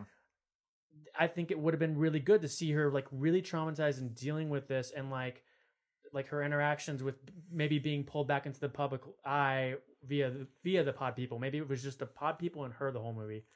Because that that The moment really people. did work for me. That moment I thought was like it was really kind of chilling. And I was like, "Oh, are we going to get more of this?" And then we didn't. I, okay, I have a qu- I have a big question. yeah. Did she not have to be his sister? See, I still I still like the uh. fact that it's not his, the sister and brother. Did I'm it- going to fight but- about that though. But But but what I'm saying wanna- is, to what what point did that really serve for the movie? Nothing. It really doesn't. Like, what's the point? Who cares? I guess it's in the sense that they could continue after part one. Because it's not just going But after why her. do they even have to? Why can't they just say that part two happens? I, I, it just That- had that- to be a that sis- was- that- because for me, like when, w- for instance, when he shows back up in town and is just going house to house killing people. For me, if if they were still doing the sibling thing, that gives me the sense that he's just going to keep going from house to house in this neighborhood until he finds her. Like he has no rhyme or reason to know exactly where she lives. See that And there's something about that that works for me. Because I, cause I was with, her, I was like, okay, we're gonna go see it. They're not sister and brother anymore. Okay, here we go. But now it just becomes, I like, she's just so tied into this franchise as the sister that to all of a sudden make her not the sister, it just didn't make any sense. What, what was the purpose? If you're not going to really drive home the fact that this movie can only exist without her being a sister, it doesn't it doesn't matter. It doesn't matter at all to me. Yeah, and to that point, again, why does Michael break out now? And why does he? It, because he's being transferred. And if he's as strong as he is to stomp someone's head through, he could have broken out of this facility years ago. I guess he was probably, triggered by the fucking mask, right? That's what it is. So we're saying that there, the mask did have power, and the pod person was correct. no, I just think I the mean, I- psychological influence. I think it just reminded him of. He didn't even look at the fucking thing. Well, he knew it was there. Everybody else, the dogs were barking, If everybody. the dogs and all the other patients knew the power of the mask, so then we're putting this weird mystical power on this this seemingly Halloween mask that he just pulled out of a store. There's probably more of them out there. It doesn't make sense. I, I didn't mind. I don't know. I actually didn't mind any of that just because. I mean, if you think about the first movie, why did he wait? Um, was it 15 years? You know, like I like I don't well, know. no, I, I in the first mind movie, aren't they transferring him and he They are. breaks out? Yeah, they are. Yeah. So you're supposed to believe Hey, that hey, he is just Mac, normal It's and he breaks Halloween out. re- retold. It, Um, it is. That's what I'm saying. It's the Shape it's a Awakens, better- Yeah, yeah. uh, Mike Vanderbilt But joke I, on I didn't. I didn't necessarily miss. For me, it's not about as much about like oh I missed this the sibling connection. It's more that like you guys were saying earlier, I I missed the fact that Halloween Two is not canon anymore. You know what I mean? Because to me, Halloween Two is just such a superior sequel, and I- I'm I'm right with you, Mike. I, I think they could have just kept him. If you want to make a direct sequel, fine. Disregard H2O, fine. But like I think I think it does more for your story if you keep Michael Myers on the lam and. I just think this movie borrows so heavily from Halloween 2 in the middle of it that it just for, for me it's more I miss I mean, Halloween 2 not as much. Think about it. My thing, the other thing is like they just they they were m- making a point for a whole year, like they are not related, they are not related, they are not related. I thought that was really going to somehow figure into the plot, like, but it doesn't. well, it really, does in a way because it shows the fact that like when you're uh, look, it does in a way, but it doesn't because they don't execute it properly. They felt that that one tracking shot just shows that he's on a murder spree and he just was just it was in his bones to like get out there and Yeah. fucking kill and kill and kill, and he was just going to keep doing that until someone stopped him. Ultimately, Yeah. the thing that kills it for me is that you never get the sense that Michael's really on his own doing it. You feel as if the the, the film has to, and we talked about this right afterwards. The film has to try so hard to get him back to the Strode residence that he's consistently curated almost or seemingly curated throughout the entire like neighborhood. And first off, on a, a side note, and this I guess this does take place in this section. This uh, this is one of the most forgettable Haddonfields. I, I don't even see it. You saw nighttime shots. Most Yeah, of the time. there was- there's no Haddonfield. trick or treaters for a You're couple. going I mean, back to not to Had- go back to like you know the, even the first two movies. There wasn't a lot of kids in it, obviously, but even this really didn't. F- I yeah, I shouldn't say that. It- it- There was obviously like a Halloween it's- dance and stuff like that, but it's still It just didn't It feel. don't I, I just didn't get a feel- sense of setting at all. Yeah. So, and I think that for me, I would if they had that, and I got an idea of what Haddonfield was like. We actually had some fucking establishing shots. Whatever happened to those in filmmaking anymore? And we also had some sort of like moments where you could kind of enjoy around town. I mean, for Christ's sake, Halloween H two O is is is eighty minutes, and you at least get more of you get the whole Hillcrest Academy, you get all of Summer Glen. You, I mean, the same thing with H two O, like or with uh, Halloween two or any of the uh, Halloween sequels. There's always a sense of place in the location, and I did not get that in this movie. And I felt like if you had that, and you got to see Michael have like just go around the town a little bit and not be so intrinsically tied to the main characters and where he, because they had to propel him to get to Laurie so that they could have this final battle then their point of oh he's not related would actually make more sense Mhm. but it, you never really get the opportunity other than that one tracking shot to see My, myers just really kind of and maybe the gas station i guess at this at that point but i just feel like that's more of just practicality and that you need to get the mask you Well- need to get the and we have the to pay homage to Halloween four. And you get the and homage- H two O with the with the re- yeah so you actually were able to see him in his own faculties doing the things or doing other things that didn't involve so much just the principles. I think you would that would that point would have come across more and that's kind of what i was starting for in this movie. Well, kind of it goes back to what I was saying before, and, and once again, I know he's on a tighter time frame, but we don't. Not only do we not see him stalk anyone in the movie, and th- and honestly, this is my fault because I've I rabidly was looking for any new footage in the lead up to this, but I I, I wonder if we hadn't seen that tracking shot in the previews if we would feel the same way because for me they showed so much of every like every cool thing in the movie. I feel like they kind of showed in the preview. Even that shot of him uh him spying on them in the cemetery, which I loved. But that's all we got. We literally got that one shot that they Yeah. showed. The closet scene also great, but we got all we got pretty much that entire scene from like I, I think any house, the- even the gas station like we saw most Yeah. of it in the preview, and so I think I think that any shot that or any sequence that did establish a sense of place we just had already seen. Like I didn't get any more out of Haddonfield other than the one street that we already saw in um where I, I should say I didn't get any more of daytime Haddonfield Yeah. than the one street that we saw. You do in, get the moment at the school when she looks out the window and it's not Michael, but it's Laurie. But again, another is homage. Ridiculous. It just another never ends. callback. Yeah. Yeah. I no, hey, no, no, what? This is such a small thing, but this actually gave me more of a sense of place of Haddonfield than any other uh, uh, sequence in the movie. The When we first meet Hawkins and he's playing pinball, Yes. I was Yeah. like that. That to me is like what we. I, I remember I, w- I forget who I was talking to, but they were saying that part of what makes the the first two Halloween movies so great is that you hear like you hear people's first and last names that you never meet, like Ben Tramer. I mean, you meet him in the second movie, and, and like, like Lonnie Elam, and like, I mean, you meet him too. But do you know what I'm saying? Like, there, there's just this idea of like little things going on in the town. And in this movie, the pinball sequence, you're like, okay, cool. This this cop likes to hang out and play pinball at this place when he's not on duty. But that it's so short though, too. You know, Wait, Which, by the way, it's Back to the Future pinball machine, which is my favorite part of this entire film because that what is my happened favorite to pinball the machine. um the, the the cop with the cowboy hat, the black cop with the cowboy hat? Sheriff, yeah. He- Uh, he doesn't disappeared, in right? We end. never Yeah, see him in disappears. like. Away, yeah. Th- Well, that there's was weird, right? The. There's a sequel on the way, y'all. Well, Some Hey, I just looking mind that. back about, I, mean, Yeah. I definitely, I'm definitely gonna have to see it again just for um, maybe we'll, when we do this podcast in 20 years, I'll have to see it for the second time. I was, I But will say um, better. Like I said, I I did enjoy it more. I think there was so much hype going into it the first time, and so much like, oh my god, what is this going to be like? And I, I I was a little bit more. I don't want to say forgiving of its flaws, but like they went down a little bit easier once I knew they were there. You know, so I don't know. I think it is worth seeing a second time. I enjoyed it more, but but none of none of the flaws or none of my um misgivings for the movie like went away the second time. They just were easier to accept. I think. how how much more interesting would this movie be if Laurie and Michael you get rid of the whole doctor sequence thing, obviously, but they just happen to fight almost like across this like the across the neighborhood. Like he just keeps going to different houses, and then she keeps trying to stalk him, and it's almost like cat It and would mouse just be across no, the it whole would just neighborhood. be like an action movie, like you said, and it wouldn't be good. But I think it, it would, I think it would be far more interesting than having it being self-contained at this house that is so pre- premeditated for having these sort of action tropes, like the gas, the the millions of shotguns everywhere, and like she actually had to use her. It's almost like, you know, she has to find out. Maybe you could have had it where she had to find out where. I don't know. I- fuck this. I don't It's know, not- yeah, that's not the best even- way to put it. It's not even worth trying to fix at this Should, point because should it's we go to the categories, maybe? well, I- I'll say one final thing about sure, sure. I no, we have because we have to talk about. No, I guess we'll save it for Buds and Bobs. Yeah. He- People are probably like, "Well, how can they be this dismissive?" But they enjoy, you know, Halloween Four or The Curse of Michael Myers, for that matter. Here, here's why for me. Those were sequels to movies. One.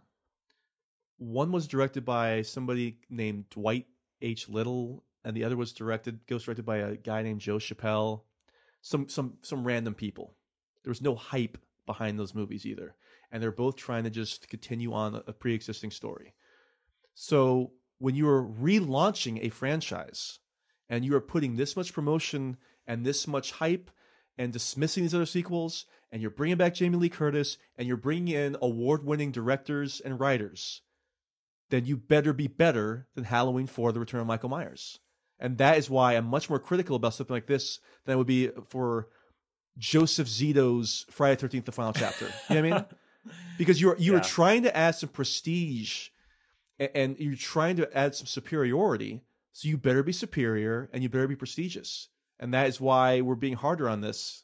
You know, it's like it's like it's like criticizing a high school student as opposed to criticizing a toddler, essentially. You know, But it, it, it kills me, man, because I feel like we're kind of in the minority. I mean, this this movie has even uh, even today, after all the reviews are out, it still has like an eighty two percent. yeah. But Dan, if you look at baffling if you look me. at I don't know. Metacritic, though, it is in the 60s. it is okay. Yeah, because no, no, again, you know, the cool. thing I hate about Rotten Tomatoes is you can give that you can give a movie a C, C plus, and and they're going to treat it just like you gave it a ten out of ten. Yep.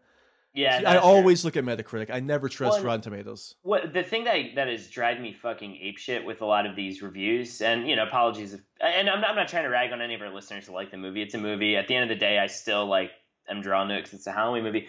But what's driving me nuts about a lot of these reviews that have come out from publications I like a lot is that they have the same criticisms we have of the movie. But then the reviews always end with like, "Oh, but the final showdown was so fun, you forget about all the other stuff." No, like, which I don't agree Like, with it at all. yeah, I don't either. Yeah. Well, and Yeah, here's the I- thing, uh, like you were just saying, Dan, and like Malik Akkad said, the thing that's great about horror movies is that every, you're always going to disagree, and there's always going to be a debate, and we're always going to be, you know, we're fans through and through. Mhm. You know, the fact that this movie is not great doesn't mean anything to me about my love for the franchise. I'm, you know, I'll be excited when another movie comes out. Maybe they'll get it right, maybe they won't, but you know, that's just how it goes. Nothing's going to touch the first first, second, third for me now, and fourth, and now six has a special place in my heart. You know, like nothing, nothing's gonna touch those for me. Um, so yeah, it's. I agree, Justin. If we're if it sounds like we're coming hard on this, and first of all, if you've been listening to this podcast this whole time and you didn't think that we were gonna think everything that we are thinking right now about this movie, you got nothing coming. Yeah. but uh, yeah, I don't know. What, Or, Mike, or you were gonna say worse, something? inclinations came true. Apparently, yeah. I, I, I agree with you, Mac. I, but I, I, it's something that I think we hinted at earlier on this uh, in this limited series, is that the lead up was always going to be more interesting and more fun Yeah. than the actual Yeah. movie, which is exactly what happened for me with Force Awakens. Yeah. Like I had so much fun hyping and getting excited about that movie than I did about with the actual movie itself. Like when I think about that era of I don't actually think about the movie. I think about like all of us talking about it, Speculation and- speculation, Yeah, and, and all that's this other what's stuff. fun, and that's that- what's been great about this. Yeah, absolutely. Having said that, it would have been really nice to have something really fucking good to go with it. But whatever, you know, like like like when I think of you know movies that have delivered on that hype.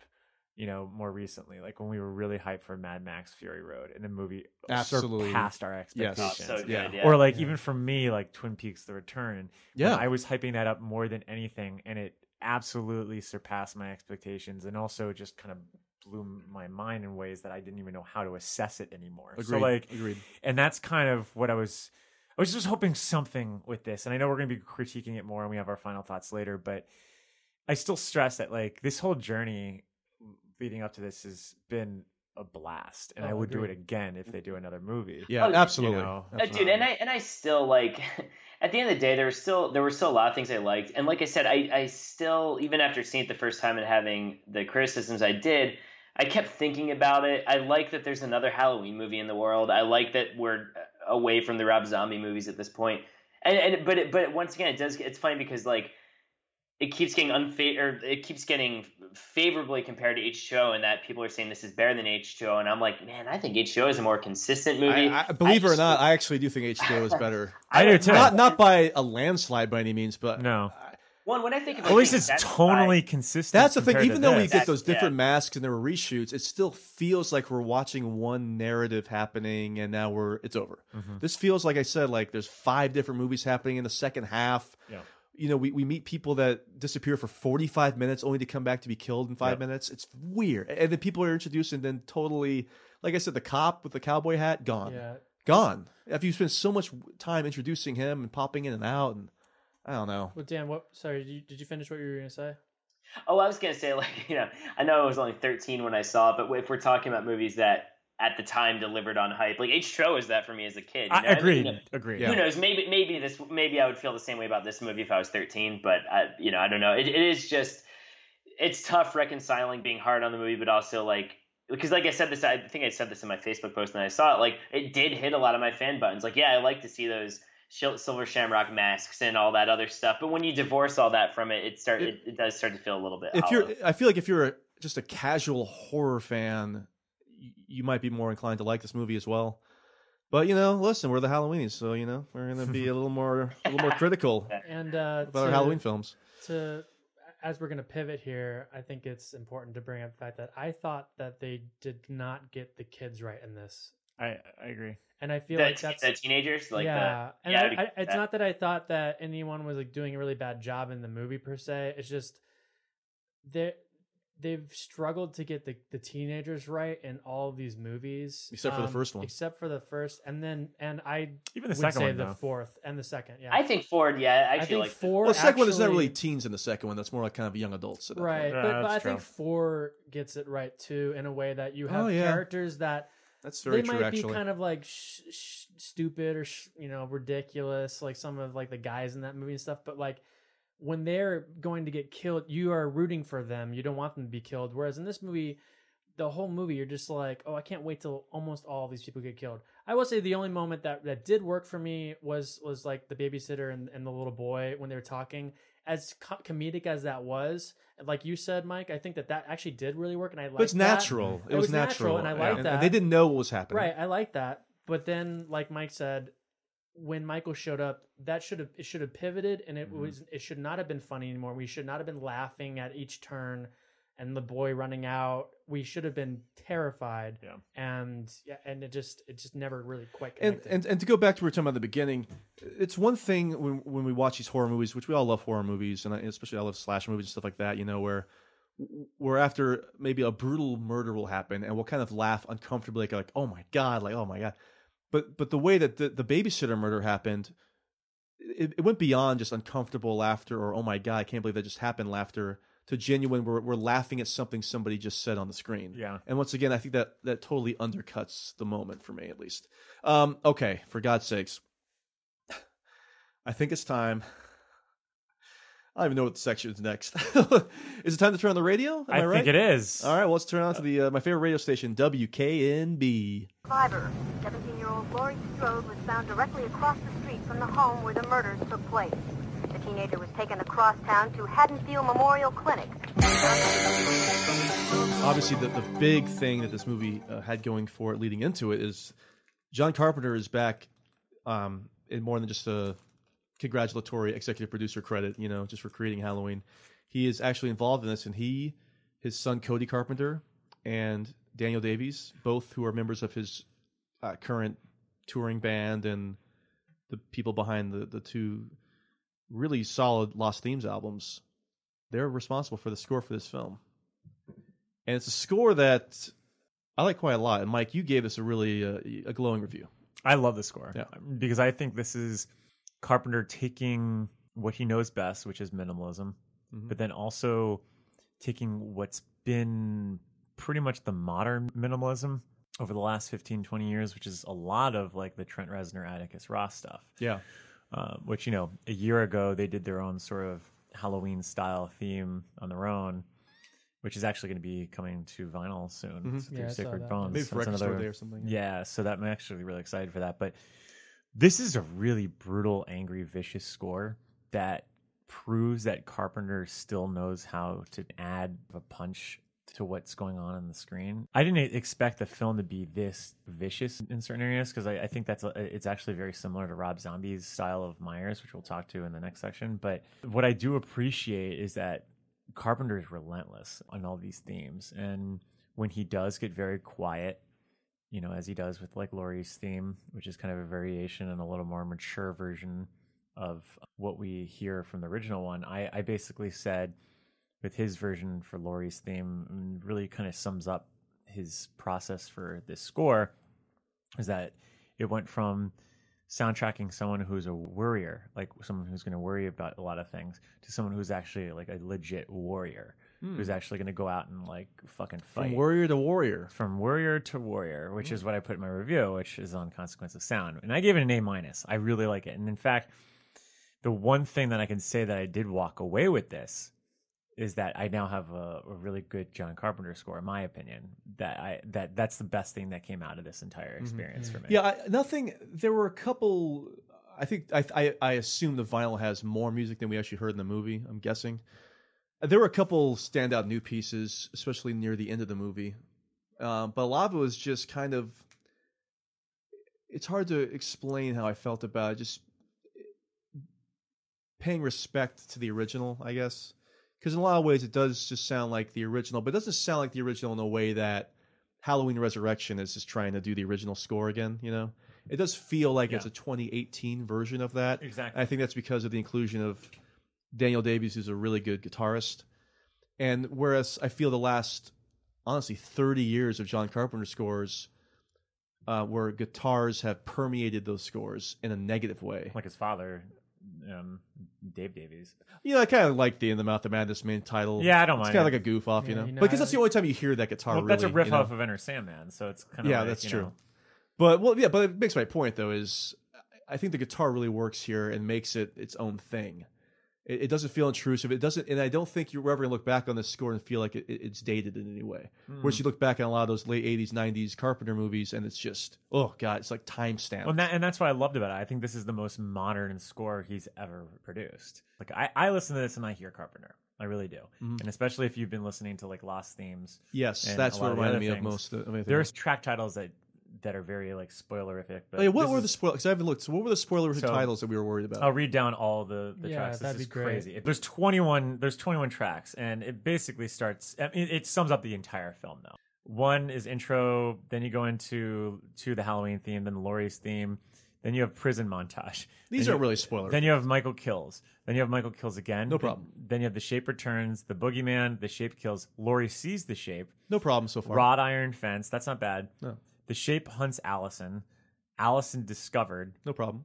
Say something. Ray's goodbye. So we're doing okay so far. 15 tracks in. Raise Well, goodbye. Raise is- Goodbye. That's a Yeah. that's a pretty bad one. Raise. Oh, raise. Ray's goodbye. Who's the you know that's a specific Husk. character that you're actually going. That to is put on well. there. E- to be fair though, even in the trailer we see him getting stabbed. you do, but Or it's a getting little strangled. It's great. It's dumb too. Um, the shape is monumental. The shape and Laurie fight. No the problem. grind.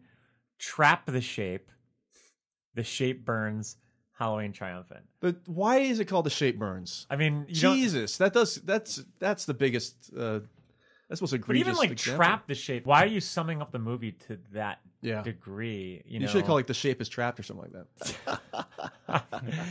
There are some great slow moments in here that serve as a nice dichotomy to the more vicious stuff that you hear. Like prison montage is fucking doom metal in a way, and I really I, I enjoyed that. But then you get something like say something or Ray's goodbye or even Allison discovered, and it's very like atmospheric in the same ways that he has on Lost Theme. So um, I don't know. Well, I, there's I- a lot of uh, there's a lot of drones almost. Even the, the very opening cue when you see the Mhm. Universal logo, Yeah, it's not it's not the Halloween theme. I actually enjoyed it. it. It was almost something like you would hear in. I mean, I know he didn't do the score, but that opening sequence of Halloween Four, like, and I don't think Yeah. we've had like just full on eerie drones on any of the soundtracks since then. So I, I loved hearing that, and I agree with you. I, I think the soundtrack is fantastic in this movie. Yeah, see, and whereas for me, and I, I got to see it again, and I got to listen to the soundtrack, but I did not listen to the soundtrack at all leading No, up to no- this nor did movie. I. I 'cause didn't wanna I actually wanna see track the- titles. I didn't want to see the track titles, and I just really wanted it to be a surprise. And maybe it's because I'm just associating it so much with my viewing of the movie and that I didn't like it. Mhm. The music and music usually makes a movie for me, and the music didn't do anything for me. Now I got to listen to this separately because I think that there's a lot of music that I'm just totally forgetting about because I was so focused on watching the film and Yeah. not really paying attention to the sound. In which case, it was probably doing its job and servicing the movie and not pulling me out of it. But um, yeah, personally, there wasn't anything in there that I remembered, and there wasn't except for the Halloween theme, and there wasn't anything that I was like, "Oh, that's really great. That's a really great play on this from the old movie," which again, I I, I, did, I didn't want because this is supposed to be like its own new thing. Maybe if maybe the Laurie theme that would have been cool, but I was like, "Where's the theme for everyone else?" I guess Ray got a theme, but you know, like, but well, well, even, he didn't really know, pers- like- he didn't get his theme per se. It was just more of just like in that moment. His death, yeah. It- you know, Well, I know, I'm just kind of get some sort of thing. But, But, I- yeah, I mean, like I would have liked to see like there's a lot of movements and there's a lot of different themes I feel like in the original Halloween. I would have liked to see new themes and not just old themes again. Yeah. But- Well, there, I- were, there weren't. I mean, there weren't any like real. real- sta- for me, there weren't, watching the movie, not living with the soundtrack, there weren't a lot of standout. Nothing's going to approach like you know the shape stalks or I mean uh, like the Myers house or Laurie's theme or something like that. Like, No, nothing stood no. out in that regard. But I do think it did do a good job of serving the story. I, I'll agree with You know? that. Like again, I wasn't like it wasn't pulling me out, and I wasn't constantly like you know, grading the theme as we went through. It, I was watching the movie, which is what you're supposed to be doing. felt like I was watching But- when those when the music popped up. It felt like I was watching a Halloween movie more than most of the rest of the movie. Yeah. in a lot of ways. So I, I'm interested in going back and listening to it. But Definitely. But, but you three Definitely. really liked it, so I that bodes well for me. I think I, I probably will end up enjoying it. I'm just As its own thing. I'll be listening to it on random because if I listen to it straight through, I'm just going to be watching the movie again in my head, and I won't enjoy it. Oh, by the way, I if you look at the soundtrack again, I, I don't think you listened to it all the way through, Mike, because that, that trap trap the shape is not a spoiler. Because actually, a song called "The Shape" by the band Trapped. Oh my god! You missed it. So Oh boy, It's headstrong, headstrong trapped. Shape strong, I think you are. also, are we going to attri- we going to attribute this score working and working in a modern way to just Carpenter? Don't you think I that mean, that's I a think major thing with Dave Davies and the son? Like, don't you Yeah. think? Oh, I think that they help leading on- tremendously. No, I Yeah, agree. Okay, okay. Because Daniel Davies has got a, an edge on his own. He just did his event score, which sounds. I listened to some modern. of that. That that sounds pretty cool too. It's very It- Stranger Things. That it's very Stranger Things. It's very much in that same. And then you talked to him in that interview, Yeah. which people should definitely listen to, about how it's just kind of his own version of Lost themes, where these are uh, scores to science fiction films that never happened. Yeah. Uh, but they sound great, and they do sound a lot like Lost themes. I mean, no joke. Cody Carpenter and Daniel Davies are just as important to Lost themes in this score as Carpenter himself is. But I think they recognize that. I think that they both. I think Carpenter and his son and godson realize that they they need each other for it to work. Mhm. You know, and I and I think it does here. And I think that they do a lot of the heavy lifting for some of the thrills and tension that's in this movie. What about the chills and spills? The chills and spills, not so much. They're going to leave that off to David Gordon Green, who had a lot of fun with the gore. For David me, Gordon David Green. Gore, David Gordon Green. Herschel Green, Gordon yeah. Walker. Well, let me throw this out there uh, as we wrap up our our our score section. Do you think Carpenter's gonna score the next movie? No. No. No. All right, and who Nah, do you, who, so. who would you like to see score the next? I'd like to score it. Oh, Um, Justin? I Oh, think you uh, I put you know I'm throwing my hat in the ring. I think I could do a good Oh, job. I could play the opening theme to Halloween, but I think it would be really cool as somebody who can't play an instrument, just to have me go up there and bang out some weird um, notes on the on the on the piano to make it a little more off-putting. You if know, you could have two other members in the band, who would it be? um, probably Cody Carpenter and Daniel Davies. I, I want to get uh, Trapt to do the score for the next one. I'm going to now rework the lyrics to Headstrong and had to be a Halloween song. Who? What's what's the group that did the uh, It Follows soundtrack? Uh, what are they I was called? just Um, about to Oh, say. see that's incredible. That's the, that's an incredible score. I would actually like to see some What are they- like like them do it. I can't remember. what are they name. called? Yeah, I forget what they need to go by, but yeah, they It's would. Uh, Disasterpeace. Disaster piece. Disasterpeace, That's right. Yeah. Awful name. Awful Good name, music. great great music. But I think that they were able to capture that that tone while bringing it into a new um, uh, decade or new uh, you know, modern era, I guess, um, while still capturing that '80s tone. Yeah. and I think that that is something that uh, they need to bring. I think I see the thing that bothers me about them ignoring Halloween 2 is that I love the Halloween 2 score Yeah, more than probably the original, and I wish. Again, like Dustin was saying, I wish there was there's just no reason to ignore that movie. If anything, the, it it answers some questions that they had to like try to answer in this one. Where they well, if you want wanted Loomis dead, just say he died in the fire explosion at the end of two, and then just pick up after that movie. You know, like I, I don't know why they did that. I don't know why they did a lot of things. Anywho, okay, sorry. Um, are we Well- good? Are we anything else to talk about music wise? I Because think there's if you no wanna- actual songs in this movie, which is which is nice. You know. Just, uh, I wish I had you all alone. I, I guess that's about Oh, it. hey, That's a nice little nod. I, I'm actually really I do they like did that. That's cool. I didn't Yeah. even recognize that, but that's great that that was in there. I like that. Yeah. Because again, that was just Yeah.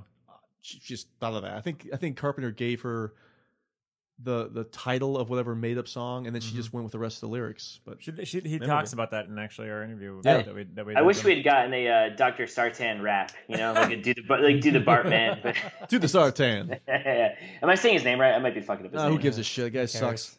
Um, well, I think it's time to, you know, we're talking about characters, but we haven't really talked about a lot of ages. So let's talk about how. Uh, let's talk about how Michael. Ma- hold on. Let's talk about how Michael Myers is twenty-one.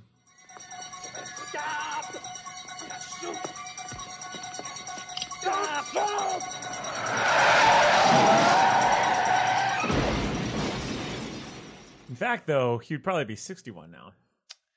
so he could have his ARP card. Yeah. Pretty awesome. Yeah. I, I want to say something right off the bat. I, I I actually really liked this. Is it James Courtney? What's his name again? Courtney, it's James it's- Jude uh, Courtney, Okay. and with Nick Castle doing one scene. Uh, What I scene did was it? Was a scene where he's looking at her from the the second floor in the mirror? The mirror, that was him. Yeah, Is that him? And and he did the breathing too. I think anytime you hear the breathing, I have a question You- though. Wow, what a what a Wow, overhyped- you want to talk about hyping the shit out of that? By the way, I mean, I mean Yeah. we actually discovered a couple months ago how it really is just more of like a passing of the torch. He's not in that much of the movie, but man, they really went all out saying that it was Nick Castle's back, and give me I a would have fucking rather have just gotten Dick Warlock to come back and do it. Absolutely, he's still working too, I believe. So anyway, but go ahead, Dan. What are you saying? Well, no, I, so I, I don't think this is right. I think this was misreported. I saw something. It was on Wikipedia first, and then it linked to. I want to say it was a Screen Rant article, or it was some. It, there was an article, but I don't think it's right.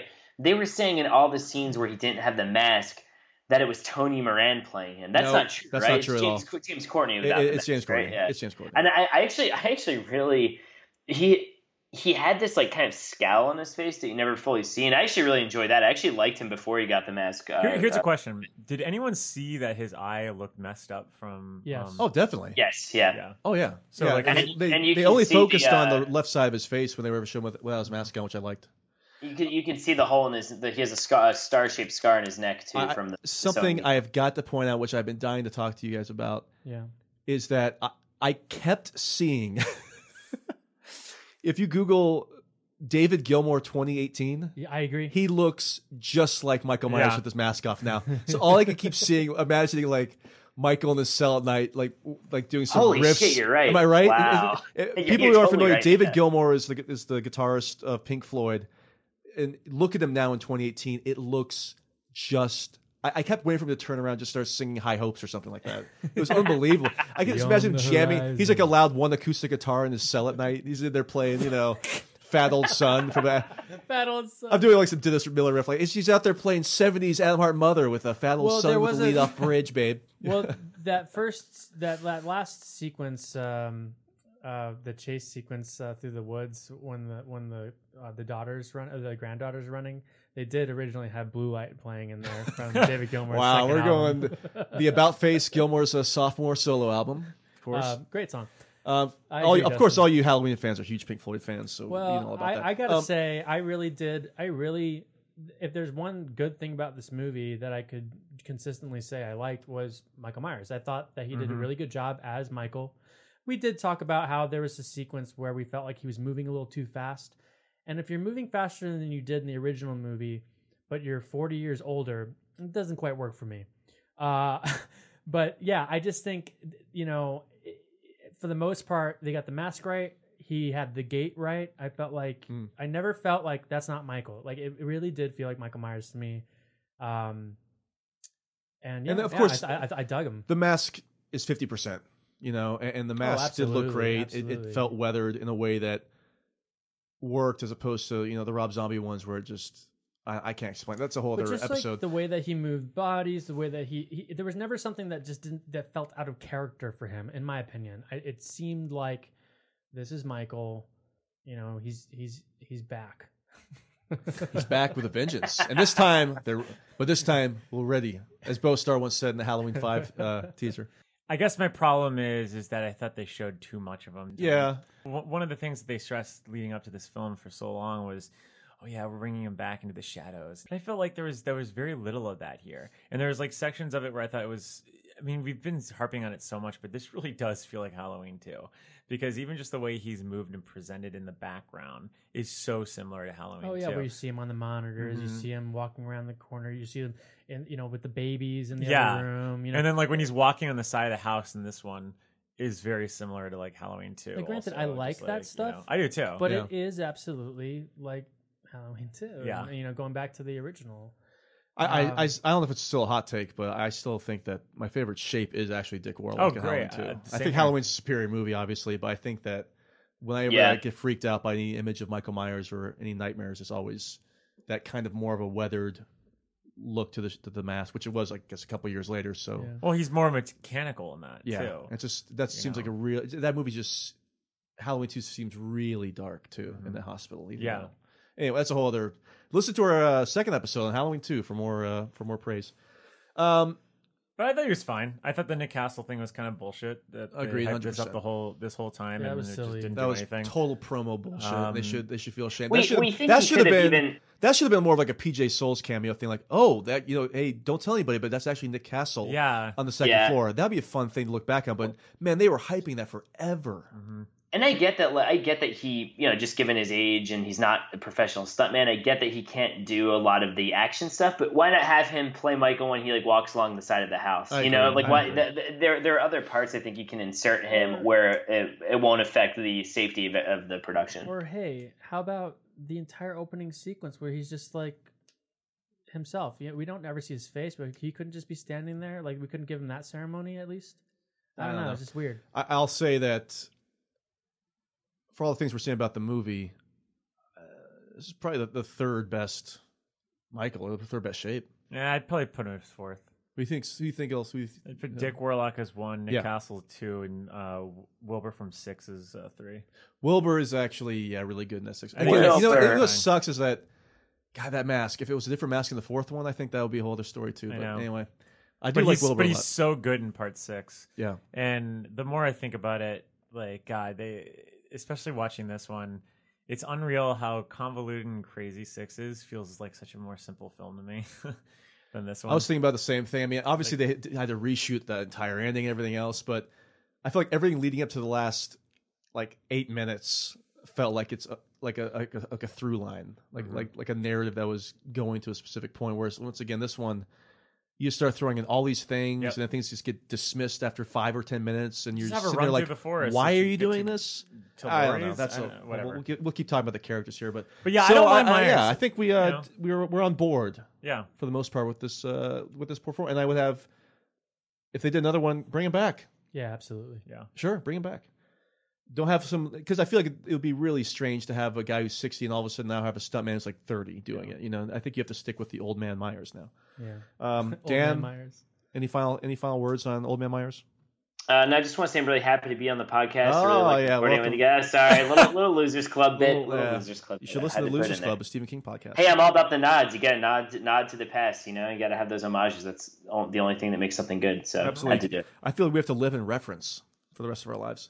Um, You guys, you know it's been nicer lately, and in Wisconsin, you never quite know when winter is going to be in, but it's been nice for like four days in a row. And I'm like, if sunnier days are coming, it's time to fuel up. And so I'm going back to my factor meals that no prep, no mess. I want to hit my weight goals before it's time to hit that beach. You've got options like Calorie Smart, Protein Plus, Keto. Factor has these fresh, never frozen meals, dietitian approved, guys. And here's the big thing for me keeping out of the kitchen as much as possible. Two minutes, and these meals are ready. So it doesn't matter how busy you are, you've always got time. So treat yourself. They have 35 different meals to pick from, 60 add ons to choose every week. You're always going to have new stuff to try. Have it whenever you want. It's effortless, guys. So if you'd like to try it yourself, head to factormeals.com slash badmovies50 and use code badmovies50 to get 50% off your first box. Plus, 20% off your next month. That's code BADMOVIES50 at factormeals.com slash badmovies50 to get 50% off of your first box plus 20% off your next month while your subscription is active. speaking of references, let me make a big star reference. There's a song called September Girls. Let's go. Babysitting tonight. The only reason she babysits is to have a Oh, place shit. I have a place for that. I forgot my chemistry book. Okay, so Mike, have you pulled the IMDb page because there's a lot of women, there's a lot of there's a lot of buds and bobs. Are we going to start with the uh, the number one female in this? Yeah, I think. I mean, We we, should, have, we yeah. have the Start three Laurie. principal Strodes. We, you know, Jamie Lee Curtis is Laurie Strode. Let's let's let's start, let's start at the top. All right, Jamie Lee Curtis is Laurie Strode. Uh, good performance. I have no real problems with the performance. I have problems with the structure of Mm-hmm. of her character. I think that they should have really doubled down more on the sadness that you feel in the first half, as opposed to all of a sudden having her. This also kind of ties into the daughter character, where the relationships of this movie are so rushed Yes. and there's no pacing there. And it reminded me, and again, this these are from people who have written comedy and drama really well for like the last almost 20 years, and and, Yeah. and McBride, and especially with David Gordon Green, especially with drama. So I felt like the drama would at least be here, like the Mhm. things you see in George Washington, or those earlier, even Prince Avalanche, for Christ's sake, you know. Mhm. But it felt like this was ghost written by some algorithm Yeah. you know and, and maybe uh, Look, like, so- like the, the inter the interchange between the two of them. It reminded me of that great quote about somebody who had seen Southland Tales and Yeah. said that it felt like had they said had um Richard Kelly had never Richard met a Kelly had human never met a being. human being or something like that. Some of it felt like that in the second half, where things started getting out of control, and we were we were we were racing to the finish. So now we had to make sure that that the that the families were okay again. Like I love you, mom. I love you. I love you too. I'm sorry. You know, da da da. Like we don't need to have all these. We get it. We don't need to have those loose ends tied up. Yeah, we uh, get We it. understand the situation has gone to shit and crazy. We didn't need to have them all like reconcile. Like I, I don't know. I, like I agree with you. I think that the that Jamie's before Jamie, Jamie Lee, yeah, Jamie. Yeah, I want to say Laurie now. Jamie's performance in the movie I thought was really good, but it was to, there were moments where I felt like she was in a different movie than um, uh, Judy Greer. Like like she was playing it on this level of seriousness, and it's and it's because she's she is in the, in in a sense like I'm worried about Michael and all that stuff. But the way that the the interplay between those two characters, I never, ju- it just kind of kept pulling me out of it. It was like someone trying to tell her that she's not in the movie she's in. I, I don't Mhm. know. It just Yeah. felt weird. I did like all of the interplay between her and her granddaughter, though. I thought that really worked. So part of me just felt like, why is her daughter even in this? Why couldn't it have just been like her trying to reunite with her granddaughter Yeah. who's still around? Um, maybe the mother died or something at childbirth. I, I don't know. Whatever. I, I just wish there was more focus and less characters being introduced in this, so that we could actually create some real relationships. Because it would have been cool to see Jamie pass the torch off to the granddaughter, which ultimately I think is what's going to happen. In the perfect world, it would have just been the focus on the, grandmother, daughter, and granddaughter. Mhm. But we we have to make sure there's a body count. We have to introduce these cops. We've got to introduce the podcasters. We've got to introduce the the, the douchebag friend. We you know, we got to But you introduce her baby do all at the very that beginning. though, and with and fo- with the focus still being on Yeah. those three. But- and and that's my problem with this film is that it felt you know we we went over the pre-production and about how they had so many different scripts and everything. It this film feels as if they were like you know in like you know in like the holidays when you get those huge tubs of popcorn. And then some of them are divided. And you have Caramel. like caramel in one Yeah. little corner, and then you have regular cheese, and then you have like the um whatever the other one is or plain this felt like somebody had taken three screenplays and tried to like film them all at once But they don't taste then as good as they- that. and they, yeah then they, and it took all together it's just not it does, there's no there's no garrett's popcorn here Oh, but for me it was um Mr. Garrett from Halloween. Yeah. Mr. Garrett, Mr. yeah. Garrett's popcorn. But uh, for, for me, it was I, I don't feel like Jamie Lee Curtis had anything to work with here. I thought that she might. I thought she was given like little teases, Mm-hmm. but they played up the whole aesthetic of her being this badass to the point of not actually earning it. You know, like it, some of it, some of it was so leaning on source material that you couldn't actually build upon it. You know, like whereas with H two O, which hey, look for all the faults that that movie has, especially with pacing, I It's her don't movie. think that I never we when we talked about this in the H two O episode. It's like I actually my favorite part of that film is the arc with her and Adam Arkin. Yeah. and I thought that that was a very adult storyline that manages to talk about um, addiction and and trauma and and a lot of the, the the psychological pain that you go through when you've had these you know in, in an assault or you know some sort of incident. And with this, it it felt as if they were it was so already inherent that you didn't they you never really earned it from me. It was just like, okay, well I guess we're already applying that she's a badass because we're always we're already being told that. And we have a huge we have a few montage shots of her shooting things there and there. But it never I just don't really get the sense that she was I mean there there are definitely some really great shots of her like when she's outside the the sanitarium she's screaming Right. and stuff like that. But I never get that feeling of like she's actually struggling. Like I just get this this, this feeling of just like, oh, we're supposed to know that she is because we've seen the first one. And as someone who's had a mother that has dealt with addiction and especially, you know, alcoholism and having certain embarrassing moments like the the the sequence that happens at the the, The- the for restaurant. the, restaurant Yeah. the olive garden or whatever the fuck they were That at. seemed Like, extremely rushed too. There was like no So rushed. No, there should have been some more patience in yes, that scene too. and, and like as That someone could've who's had. Yeah. multiple oh my god, I can't even count the many times that it has happened where there's been awkward situations. It doesn't last three minutes. It lasts like 45 minutes Yeah. to an hour. And it is so that that whole sequence is like they actually spend more time with them bullshitting about random shit than her when she's actually sitting down talking with all the characters and she comes in late. And it's like Wait, no, this is your chance to fucking build these three characters. Like, why are you go? Why are you moving past again, this they so build soon? they build on the granddaughter and her boyfriend more, and then the boyfriend disappears. Disappears. You know what? Uh, God, thinking about the movie Krisha for a couple years Yeah. ago. I wish it had been like Krisha, but Yes. a full-on horror movie. Like this, Yeah. just really uncomfortable relationships between her and her daughter and granddaughter. Really, really Well- focus on that, and then have it become a, a straight Where up she has to movie. save. You know, I she- almost, yeah. I almost wondered the whole time uh, to that point, like the, all the reviews keep saying, right? Oh, well, the the point is to get to that final showdown, which I would agree with. Like that's where the real money is. I almost wondered the entire time, like, man, what if Michael didn't get out until like the very end of the movie? You know what I mean? Like, I would I have rather watched really good character development and work between all those characters, Yeah. and then.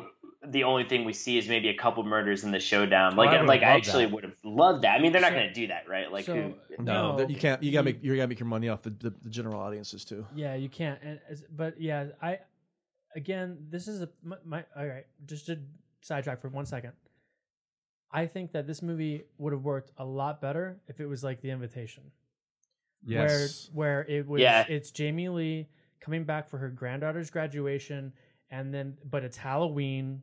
Happens to be on ha- around Halloween or whatever it is. I don't know. uh, uh, You know, and, well, it's, and it- she's coming back for her Yeah. award. She got Award, the, the award, the award, Honor yeah. Society And award. then so she comes back and in October for some reason. By the way, why did she get that in October? I don't know. She's dealing with the fact that it's it's Halloween and, and she's like, well, she's not going to come. She's not going to come because it's Halloween. And then she does come and she's trying to get through it, but she's having these breakdowns and she's seeing these things or we see things on the news that are happening. And you're like, oh, Michael might be out there. And then he does show up because that way you at least are developing and you're doing something new and it's interesting. Yeah. Um, yeah, they. I thought that scene was really rushed too because it could have been some really good moments. Because almost down to the point where when she does break down at the dinner table, I thought she was faking it at 1st Mhm. I thought she was just kind of like Oh, doing when it to piss off her daughter. yeah. Yeah. and then you're like, oh no, this is real. I, I don't know. It like there, some of those moments really worked for me. I I liked the fact that the granddaughter was connecting with her a lot, and that she had this kind of, you know, she was calling her outside of her mom and stuff like that. But they didn't do enough of that stuff because we had to keep cutting to like other bullshit with the doctor and stuff like that. You know. Yeah. Okay, we'll obviously be talking about Jamie Lee Curtis's character of Laurie Yeah. Strode throughout the rest of the podcast. But Mike, the next character played by Judy Greer, her name is, is Karen. Karen. Karen, uh, named after, of course, Mac and I, our mother. That's right. Deliberately named after our mother, Karen Gerber. I Um, say Karen Carpenter. Judy Greer, I, I love Judy Greer. Once again, this is one of those characters, one of those actresses where I've never like, you know, I wish Judy Greer wasn't in this. You know, but it, here's another thing, another example of just rushed character development where we've got that sequence of her having flashbacks about living in the house and learning all this stuff. And then we cut to some other random scene of violence, and then we're like, it's. I feel like a lot of those were just absolute convenient shots to mm-hmm. quote unquote build up to the finale that is inevitably going to come. Like, did anybody have any question that they were all going to get together and band together at the end? Yeah. And did we have to have those flashback sequences? I, I'm telling you, this, there's a story in there. If you just focused on one story and and and kind of stretched out the pacing a little bit, that you could have had a much stronger movie. But again, there's just too much going on. There's not enough time to develop these characters because we've got five other plot lines to deal with. Yeah. And that ultimately is why when we walked out of this film, I was like, man, our uh, Buds and Bobs and September Girls uh, sections are going to be short because I don't remember anyone in this. Yeah, that's gonna be another example of just Like- who got. We have to get like the kill list, I think, because I, I you know, I'm, we're never gonna forget. Yeah. You know, we're gonna forget. Like this makes Halloween Five look like Halloween in terms of like the body count. You Mhm. know, I don't have a lot to say about Judy Greer except that I, I generally like her. I don't think she's given a lot to do in this, but complain about her mom and then that's been her problem. The last few movies she's been in too. It's like the Ant Man movies. Like what, what's she doing in these Ant Man movies? yeah, she's, no, she's that- great, but she's she doesn't really do a lot. You know, like give her more stuff to do. But and that was what I was going to ask is like, everyone always says I love Judy Greer, but in what though? I don't know. Let's go through Arrested- the list. I Arrested- mean, or- no, Arrested Arrested Development. Development. She's great great in Arrested Development. Development. No, no, no. She's Great. great in Arrested Development. I Love love her her on- as her voice in Archer. yeah, I love her on Archer. you know, and I love her action that she does behind the scenes for all the, the apes films. But like, Well, I, the, the thing I've always heard about Judy Greer is that she's a really good actress and a welcome presence, but that she gets underused. So in something like Jurassic World, for instance, like Oh, she I was just probably could have. Yeah. she could have made that movie a lot better. It- hon- honestly, if she was in the Bryce Dallas Howard role, it probably could have been a better movie, you know. And And, so, but but it is what? funny because in, in the reviews I've been reading for this are like, oh, well, she finally gets a ton of stuff to do. But I was No. never- anything. I She doesn't do anything. yeah, I know. Dan, Dan, and and this is uh this is some news. I'm breaking some news right now. Her name in Jurassic World is also Karen. Oh, wow. Maybe it's a Ooh, crossover. shared universe? Shared Shared universe? universe. Blue and Michael team up in the next one. They're actually good guys.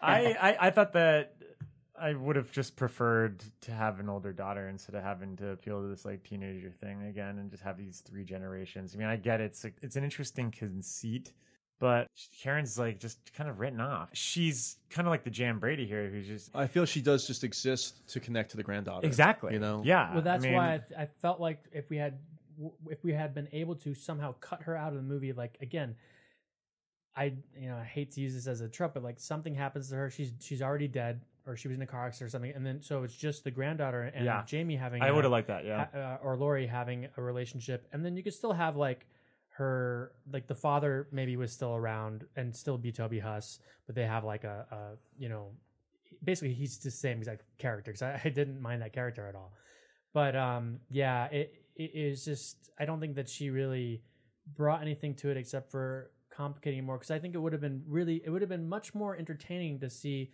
just Jamie Lee and then the the young girl Allison um like teaming up at the end Mhm. because because that is a believable like passing of the torch and then I'm Mhm. and then I'm on board for another movie with like a younger with like now it's following Allison even if it isn't a situation where it's that he's following them because they're related but if it's still in Haddonfield see that's the problem with these movies and now the sequels and things is that if you don't have them related and he's just a killer on a killing spree why does he keep going back to Haddonfield why does he keep going after the, you know why are these people still that's his involved why don't hometown. they just move Well, out of that's- Haddonfield it's his hometown. why don't they just move Yeah. out of Haddonfield you know what I'm saying? Like, uh, like Yeah. it, it just seems silly. But well, that's why if- I don't really think that you have to. That's why I'm like my ideal Halloween two would be he didn't even go after Laurie. It, you just follow. Well, you just follow Gary Hunt and and Doctor Loomis the entire night, and he's Yeah. stalking another group of kids. Well, that's my th- Haddonfield. my idea. And, like my idea and what I thought and and kind of wanted it to be was that he just keeps he just wants to keep recreating the murder of his sister. Mhm. That's the only reason you need him to a be in Haddonfield and b be going after after women, after babysitters, people the same age as what his, his sister was. That's the only reason you need to do that. You still could have had Jamie there, like, and then bump into him and like try to go after him, but you don't. It didn't need to be why he's there, and you don't need to connect it now to the to Allison. It could just be again he shows up in another town or in Haddonfield again, and you know, Yeah, but so, so Judy Greer. yeah, so Judy Greer passed for me. All right, next, Andi Matichak as Allison. Hey, uh, this is her first feature film. Yeah, I could tell. Uh, I thought she was. She seemed pretty natural to me. I guess. I think. Yeah, I I thought thought she was bad. good. I thought She's she was pretty good. for me. Yeah. Well, you know, No. I I actually really like I actually really liked her on the pod. I thought that she was good. Uh, I think that um, did I say I liked her on the pod? Yeah. I'm losing my mind. It, it'd be Yeah, I great was if like, wait, do we it'd be interview great her? if she had if we had her here on the podcast right now. No, I liked her in the movie. I again, I was more interested in her character and developing that new character, especially if they're going to continue the franchise with this character, which is what I hope they're doing. Because otherwise, why even introduce this character? But I didn't like the fact that she's scared of mannequins. That's okay. Let's talk about that sequence. I actually, What the, the hell was that? issue. I don't know the mannequins were not an issue. When she. I, I, Dan, when she runs into the field of mannequins, she starts screaming all over the place, and then it just cuts to the next. I don't Oh, know. I don't know. I don't know. I thought that was she dumb. saw a guy get his head stomped. She or she. Well, maybe she wasn't there for that. But, like, the way that the way that he shoots it, it looks like they're trying to re- recapture Texas Chainsaw Massacre or something. The, the reason Oh, that me God. is because I, I think like if you're in the throes of being chased by a madman, you're just maybe not in a great my, my, my whole problem with that whole sequence in general is, and we'll get we'll get to that when we, we talk about the doctor, but that has been like a universally panned sequence, and the excuse everyone keeps making is like. Oh well, they had to get they had to get the Strode women and Michael in the same place somehow, and I'm like, you know what? I would have just bought if they all huddled up at that house to escape from Michael, and he just showed up. Like, I don't need all this like chasing through the yeah, woods. it's and, Michael the Myers. cops He's going to just naturally show, show places. up. I don't need. Yeah, I don't need I'm- an escort. I'm sure, there, I'm sure there have been reports on Laurie that show where she lived. Like, I don't need to But know. again, they, like, there's no elaborate- importance. the reason they had to shoehorn in all this other shit is because he's not there to go after Laurie. And the only reason that he goes, he finds Laurie at the end of the movie is because he happens to be in the same car with that girl and then chases Allison through the woods to the house. He, he, if that hadn't happened, he wasn't going after Laurie. He would have just stayed in Haddonfield and been like killing people. But they have to shoot. They have to like literally lead him on on a, a leash to that house. Well, if you wanted the fun game, the, you know, if they wanted to have this fun house in here, my ideal situation would have been. and Again, I didn't even want any of this shit. I did, it would have just been nice if Laurie was just this kind of, you know, She could handle a like gun now. She could handle it with yeah. Yeah. anything. It doesn't need this fucking crazy ass Resident Evil style house. Um, would have been great as if she introduces the she shows the whole house to like the podcaster, so you get an idea of what this is. And instead of doing the whole Beverly Hills cops callback, it never goes back to the house, and she has to fight them in the neighborhood or something like that, or like you know throughout the neighborhood, or they have to go back and forth. And you just she all this this whole like falsity, you know, this kind of like false sense of safety for her to have this house just she realized that she doesn't even need it. Like she could just you know she just has to fight it her own. And it would have been far more believable than the, the the insanity that we got when they're in the house. And you just have these well he's not in this room so let me hit the fucking door and this thing can close. Just like you would if you're playing a video game and you'd mentally do that in your head. It just was so ludicrous to me. And like the, and it was made even more ludicrous but the point you just made is just that they you could literally see them pushing the characters to this house. And it was just like uh, and, and, that, and that made the, the narrative that much more maddening. And it made the movie that much more longer. Like you didn't even have to be this long. Was- but you did because you needed this 20 fucking minute sequence that sets up the doctor and then why the doctor's pushing him and then all this betrayal and So, Allison, what do you think? uh, again, I, I thought she was just there to to be the necessary Yeah. uh, demographic that you needed for this movie. Yeah, So- so- Dan, No check, Dan, me. check your text if you haven't already. But what I wanted to also talk about. Oh wait, are you moving on? No, I'm not moving on yet. Okay, go ahead. But what I want to say, was kind of bouncing off of all that is, you know, Curse of Michael Myers is, is crazy because it has to it has to adhere to the movies before it because it's a sequel and it's paying tribute to the timeline. Five is the same way, four is the same way, even two to an extent is the same way. If you are once again bragging about having the ability to do whatever you want Yeah. to do, you can do whatever you want to do. Anything in the last 40 years is free reign. And you decide to do all of these crazy things and they don't work, then you fucking blew it. You blew it. The the doctor storyline is It's the Man absolutely pointless, by the way. Mhm. It's so pointless and it's just there to get them to a house, Yes. essentially. Like I think that you could have worked out anything else to get them to a house to begin with, okay? And just all these other storylines, like you had you could do whatever you wanted to do. You could do whatever you wanted to do. You've got these people who have been acclaimed for decades now, and this is what you come up with. What's the definition of insanity? Doing the same thing over, and over, again, expecting yeah. different results. That's what they did with this. They expected to do to, to be, you know, the Man in Black thing. It didn't really work out for Dominic uh, Atherton Gerard or whatever, Othan and Gerard, and it didn't work out for Joe Chappelle. But maybe it'll work out for us. Yeah. Now, hold on, Oh, by the way, the Man in Black. There is a cameo of the Man in Black in this. Did you notice that? No, I didn't. I I don't know if it's deliberate, but um, when they're showing that quick montage right before Michael runs into the kids trick or treating, somebody sets off a firecracker, and it's a guy who's like dressed just like the Man in Black. Oh, that's funny. Uh, Okay, I just now, wanted to point that out. Before we move on to the buds and bobs, and all No, we're stuff- not at the buds and bobs Oh, yet. I know, I know, but we're already talking about some of that stuff.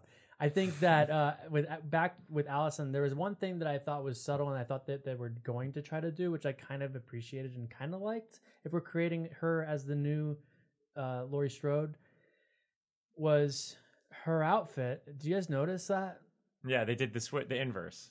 Oh well, So- uh, oh, no, no. Oh, so, what- what so her wearing? Bonnie and Clyde outfit, she's wearing like high waisted like like pants that look like the bell bottom jeans that she had in the in the original film. She's wearing a blue shirt under the Mm-hmm. stri- So I thought at one point she was going to lose the suspenders and she was basically going to look a lot like Jamie Lee in that first movie. And I Ah. thought that that would have been kind of a cool little like passing of the torch, subtle passing of the torch again. Yeah.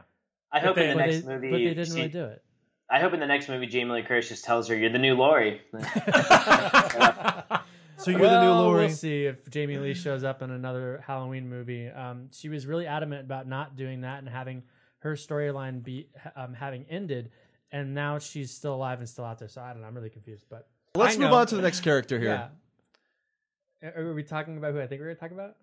a good friend of mine. Great spelling, by the way. Rhian Rees is Dana Haines, one of the podcasters. Her name is spelled R H I A N. Um, I, I'm I have gonna name my daughter that actually. Ryan Gerber. Should we, should we just? I know we're not in buds and bobs. Should we just talk about both of the podcasters? I feel like it's hard. I, I don't know. Do you guys have separate feelings I about think both? of I them, think we can make a, a strict exception to our normal Really? laws of Okay. podcasts. And And this has been already they are a pretty coupled sloppy together. episode, so we might as well just Yeah. go all in. Yeah, Th- okay. They're a couple. You know, it's, it's hard to separate those two. They're in every scene together, essentially. So if we're Mhm. talking about Right. this character, Rhian's character, Yes. um, what's her name again? Dana Her name Haines. Dana Haines. Dana Haines. Uh, no, okay. So both of these characters, I- I'll just say, I didn't think that they're bad actors at all. I I liked them in general. I think even though I was really apprehensive to the podcast idea, I think after watching it, I was like, yeah, I can get on board with them being characters or this following them. But I but their their motives and everything were just all over the place because it seemed like they were really interested in what was really confusing to me was so if Michael had killed these five people with that mask on Mhm. and then been been in jail for 40 years. And it seems like no one in town and the town doesn't seem very affected after 40 years. They're still doing halloween. No one seems to recognize the michael myers mask while he's walking around as being the mask that this mass murderer wore 40 years before. So obviously that hasn't been popularized. Why are they so interested in this man? Haven't aren't there so many how many other cases of, pe- of maybe five people being killed I don't know. I, that seems strange to me. It seems strange that the one podcaster seemed hell bent on just like getting a reaction out of him, whereas Dana seemed like to be humanizing the character and and, and By the way, Jefferson Hall plays Aaron Korey. That's the other okay, podcaster. Aaron Korey, yeah.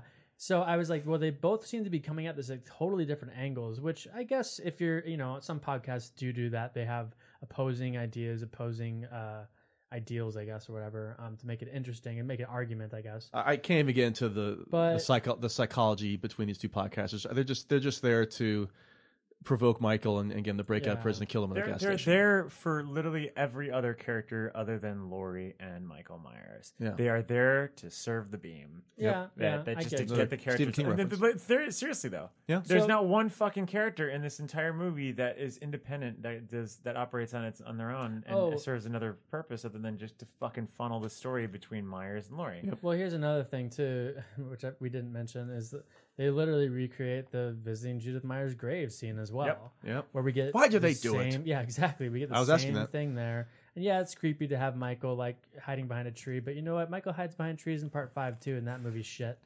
Uh, sorry, Dan. Well, we we have basically these two podcasters. I, in terms of acting, in terms of performance in the movie, I thought they were fine. You know, whatever. They they they were doing.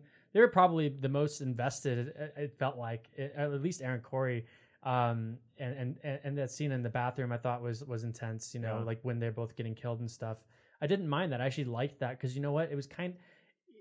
I would. I can't even say it's new because there was a bathroom sequence in H two O very similar. You Yep. know what I mean? Except you know the girl doesn't get killed or whatever. But you know, it just I don't know. Um, for me, it didn't uh, didn't make or break the movie. I thought the performances were fine. I just felt like they weren't necessary to an extent.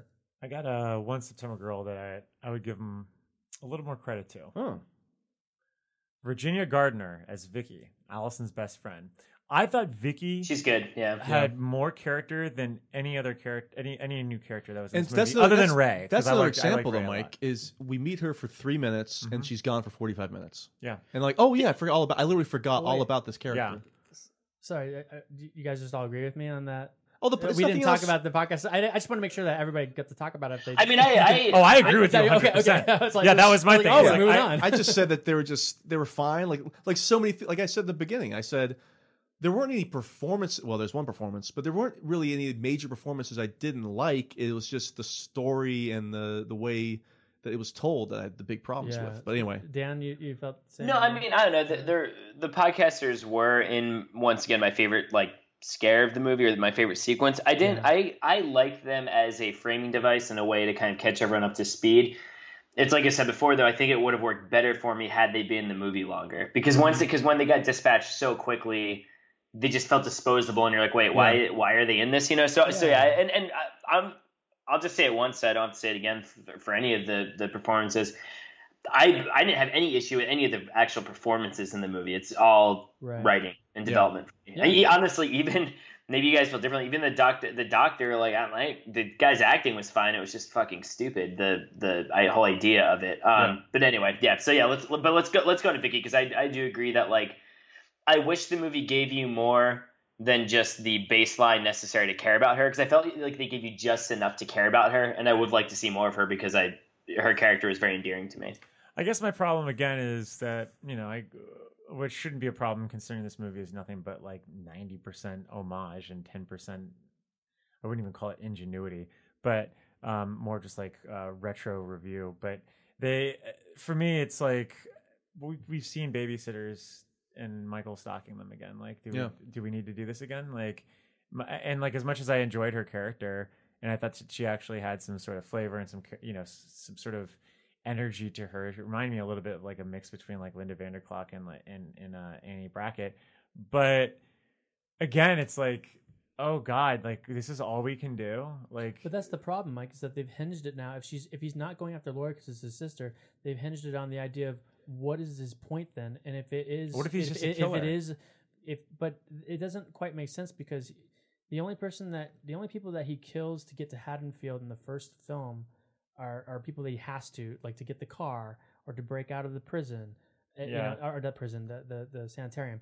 You know, once he gets there though, he he legit really he just stalks these babysitters. So if he's a babysitter killer, which is very that's something that, that there is something like that out there. Yeah, There's no, people that's like that. true. There's serial killers like that. I mean, that was the original Then- title of the movie. Was Yeah. the No, Babysitter I- Murders, yeah, so- that Yeah, that I that just- that is fun. That that's why they did that, but it doesn't make sense when he's killing every single person he runs across because then it's just like, okay, well you're right, Mike. Why is he just killing? Why is he going after any of these people? like why are we doing this again? You Right. know, like, because I mean, the minute you see her and she's with the kid, you're like, oh, she's dead. She's gonna die. Yeah, th- thanks to the trailers, didn't do that any service. well, either. that that That's true. true. Yeah, yeah. Um, but I liked her. I, w- I do wish we had we got more of her. Again, this is this is the problem. Is you know had they not brought Jamie back and and they just if this was just Halloween in Haddonfield forty years later and he breaks out, what was the point of bringing Jamie back? You know, what I mean, it didn't need to be the Strodes at all. If he really was just a babysitter Well, that's your killer, selling- uh, just he business-wise, that's your well, I- selling I, point. I understand that, but I'm saying is, is that this movie could have worked on its own as just and and they then they could have hit those beats, those Halloween beats if they wanted to, but even though they really didn't need to, because I felt like the strongest moments of this movie are the moments that weren't those beats. I have. Uh, sounds I like have my a- sounds like my my uh, my my draft I did on my trip was it's just I have just a back in town. million dollar Snowfall. idea, a billion dollar idea that, uh, or the way I would have uh, taken. it. I'll, I'll- I'm going to do a little uh, nice. I'll, I'll give my uh, producer's cut pitch later on. Of All how right, they okay, should have yeah, done this movie. So who's But who's next? Um, That's Uh, it for the. For That's it. Yeah. I Is think that it's- I really think it for on the uh, the ladies? Yeah. of this? Well, no, no, no. There's uh, there's the uh, tiger girl at the dance. Oh my lord! There's also Carmela McNeil as sexy nurse. Oh, Well, Kurt Deemer as Teller. By the way, Kurt Deemer as Teller. All right, well, I guess we're going to move on to our next category. We talked about earlier the great Leo Rossi. Um, let's reference him one more time: Buds and Bobs. Amazing grace, come sit on my face. Don't make me cry. I need your pie. So who's the number one bud here? We've got a lot talk of it. We got a lot of. I fun. think the number one Bud. Let's talk about him right after, right right away. Haluk Bilginer as Oh. Doctor Sartain. Now, here's the thing: he looks familiar. Do you know why he looks familiar to me? Because he was in that really acclaimed movie Winter uh, Winter Light or whatever it's called a few years ago. Really acclaimed foreign film. Winter Sleep. Winter Sleep, yes, Hu- hugely acclaimed foreign It film. won the Palme d'Or. Yeah. Okay. It's supposed to be great. It's like three hours long. I never saw it. But it's he, he looks so familiar because I remember like all the awards ramp up to this and like end of year lists, and I kept recognizing his face. He was in a 1993 episode of the Young Indiana Jones Chronicles. He played uh, Colonel Ismet Bey in uh, great. Palestine, October 1917. So Oh. that's how I know him, I guess. Of course, Um, 25 years anniversary. Yeah. And here's why I don't want to know him uh, because he's an absolutely useless character. The whole concept of even trying to make another Loomis is ridiculous to me when you actually already have Laurie to embody that spirit to begin with. You don't need to go into any sort of mythology because that was the reason why the whole fucking movie series and franchise and everything about Halloween went downhill because you're trying to explain what doesn't need to be explained. And then you he's just not good. Yeah. This is the out of all these when you guys are all talking about ah the performances aren't bad. I legit thought he was awful in this. Yeah. I felt he was like Johnny Depp in Tusk. The- Like yeah, yeah, I, I could see that. thing. Oh, yeah, yeah, that's come I mean, not as bad, obviously, just but uh, because of the accent, the scene when he's in the car talking to Yes. the sheriff, I did I did half think this is kind of like that character from Tusk, but not obviously not as silly and ridiculous. Well, the idea and plot i- line for him Oh. is ridiculous. Him putting on a mask. So and- right, Oh, right out the God. gate, when we first see him and he has the pen with the skeleton on it, and they focus on that, I thought, well, that's going to come back. And then uh, when he's showing Mike, when he's talking about Michael, and he's talking about the history, and he's talking about how he was a student of Loomis and all this stuff. There's that scene when the when the podcast guy pulls the mask out and he looks right before he does that, he looks at the doctor as if to get his permission to do it, and the doctor nods yes. Now, obviously, later on we find out why because he's interested just as much as the podcast person to see if he can incite and s Mhm. the inside of evil. But at the moment, we're like, "What the fuck? Yeah. Why would he ever let him do this? Why would anybody ever let anybody do this to a patient that's a trying to be reco- I don't know. It just seemed ludicrous to me. Uh, you and then later, so that character though, as we continue, just anytime he shows up, I feel like it's just there's like stomping on the brakes because we've got to like talk about you know why Michael is who Michael is, which I thought was the whole point of this movie was to not put some kind of huge focus on him being this this evil presence and to just go back to basics. And now they're saying, well, no, it, it- he is evil, and there is this whole interest in 40 years of studying him and all this shit.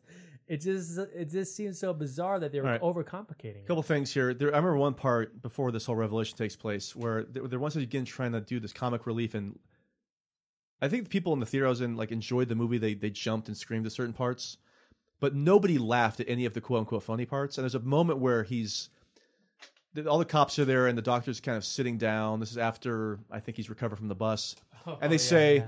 "All right, well, don't move, don't go anywhere." And the doctor just goes, "I'm not moving." Dead silence.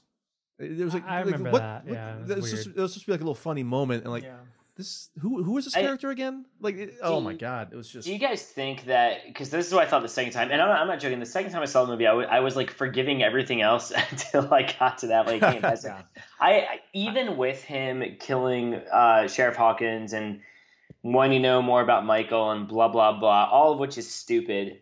I think it, that that would have been easy. More easier to swallow had he not put on the mask. Like, Yeah. that was No, such a like, goof. and they- I could have I could have bought I could have been I could have forgiven him killing the de- the deputy whatever.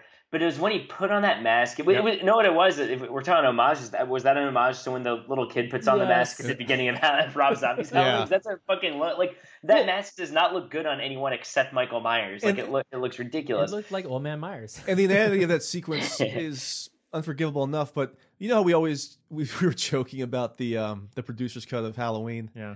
And when they escort Michael into the back of the van, you know. And they there's really like a whole Oh, yeah, scene, it but that, looks and that's like like weird, what? That's like maybe two seconds long. Two seconds long. But this is like him lugging him in, putting Yeah. him in the backseat of the police car, and eh, just kind of asleep. Which asleep. leads to another Ugh. totally unbelievable sequence where Michael comes to, can kill the person just to his right, and tries to kill the doctor because he recognizes him. Although clearly the doctor is the one that just like is letting him do whatever. Oh, he because then it becomes like It's hero just Myers in a way. So I don't confusing. It- it- Well, then that- and uh, uh, also too, like the we we talked before. I, I actually did appreciate how we had so many off-screen deaths. I actually like that about this movie, but that kind of loses all of its effect when when when we then show literally probably the gore, except for maybe uh, Rob Zombie's Halloween two. I think this is probably the goriest death we get from a Halloween movie. So you're Oh, kind of yeah. like, well, why why did you go to such lengths to be minimalistic with all this other stuff when you're just going to show Michael Myers literally stomp a guy's face so hard that his brain squirt out of his skull. Yeah, I- I- it's insane. And you know, Yeah. again, I- I love the Friday Thirteenth movies. You know, and Jason does these extreme things all the time. It works for Friday Thirteenth.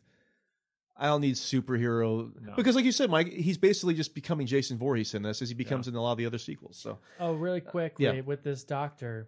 Another thing that I thought was really confusing that they don't really say, but are we supposed to believe? What actually happens on the bus? Is it the doctor that breaks him out and then says Michael did it? I thought and it if was the that's the, case, yeah. why did Michael go so far to kill the doctor instead of killing the, the woman right next to him? Uh, and if it is the doctor that did it, then he would already know what it's like to feel to kill someone because he would have been the one that killed the guards and wouldn't need to be doing that thing at the Uh, end. that's So a it's- I it's think really he probably confusing. on took the handcuffs off of Michael And and, then Michael prompted did it. them. I Okay, think that's fine. because a lot of the That's deaths fine. outside the van look too vicious And- and that- for it to be you're right. the And doctor. I- yeah. So if that's the case, I can get on board with that. But I just I thought that was really muddy I was like, well, if if he's been trying, if if this is his chance to break Michael out, then yeah, if he un- uncuffs him or whatever, then Michael just does it. But again, if Michael is as strong as he is in this film, how he was not able to break out of that sanitarium, which seems to be lower security because he's, he's being moved to this hellhole that's like maximum security and probably a nightmare, is just beyond. Well, again, I think once again the the the, the reason I really have no issue with that is because it, he was triggered by that mask. There's something I- about that I set him off and I reminded just- him about 40 years ago. That is That's why he was the just docile that, and I just everything don't else. buy that. I think that's so stupid. Well, it's stupid. I mean, but that The is literally mask what they such were a saying, Dumb thing you know? because the mask is something that he just found in a fucking store in the first one. But that he was already stalking and broke out before that. I'll throw this So it out doesn't there. make sense to me. Is the Doctor twist here top three worst Halloween sequences of all time? Yes. Oh, absolutely. wow, yeah. I agree, right? Absolutely. I mean, I- Especially I, I, once again was the about build to up. leave the theater. Again, when you were talking about who is behind this movie and the build up to this movie and the whole reason the movie exists, and to have this sequence in here is absolutely ridiculous. If this was somehow thrown into like Halloween four, yeah, far more forgiving. Yes, far more forgiving. But I, to I, have I it was now is legit no even sense. even after Dan had already like kind of prompted me to be like, all right, like look, there is a doctor uh, in there that tries to act like Loomis, but it's it's fucking ridiculous and it's not in a good way. I never in a million years would ever, ever, ever, ever, ever, ever think that they would try to even come close to touching the man in black thing. And that is just was so baffling to me that I I, I had like this weird sort of con- conflictive notion while sitting in the theater being like I, I don't want to watch this anymore. I don't want to watch this movie anymore. Yeah. I really don't want to watch this movie anymore. This is so stupid. So when I was watching it with Mike, I he at this moment in the movie, he stirred in his seat in such a way that I thought he was going to walk out, and then he didn't. I, I was, and we both we both sat there and just kind of cringingly were like, I I can't believe we're watching this. Uh, so here's another thing too that would have been far more effective is if Michael's been in the system for 40 years Mm-hmm. And he's kind of just been forgotten. No one's following this case except for these podcasters that are digging deep and stuff.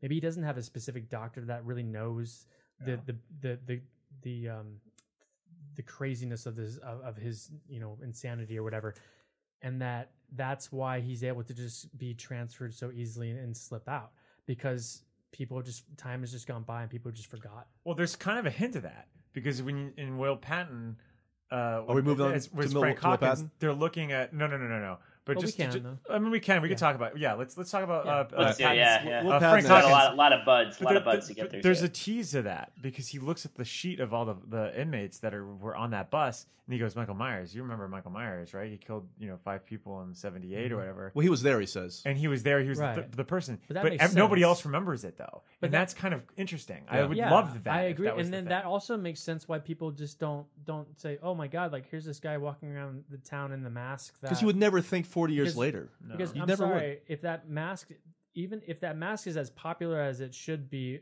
in the case in which they're covering this thing and everything, you know, they wouldn't have popularized so much where it would be sold massively in the I, town I will in say which those this: events happen. as somebody who listens to a lot of podcasts and true crime podcasts, I don't think they were chasing the popularity of the Michael Myers case. I think they were probably chasing the fact that it was relatively obscure at this point. Like a lot of these true crime mm-hmm. podcasts, No, were that's like true. That is serial. true. Like, Like nobody knew the Murder. whole Adnan. Nobody knew that whole storyline. You know. Well, again, it was like they're doing like a Ted that- Bundy episode. Yeah. Okay. So then that makes sense. Yeah. But then, but again, I wish there was no doctor sign. I wish that that doctor mm-hmm. didn't exist. Well, You I think we all need agree on that. all. You didn't need it at all because all you had to do is follow the sheriff, and maybe the sheriff comes to the point of maybe almost killing him, and then hey, Michael gets to kill another sheriff. Yeah. You don't need the doctor.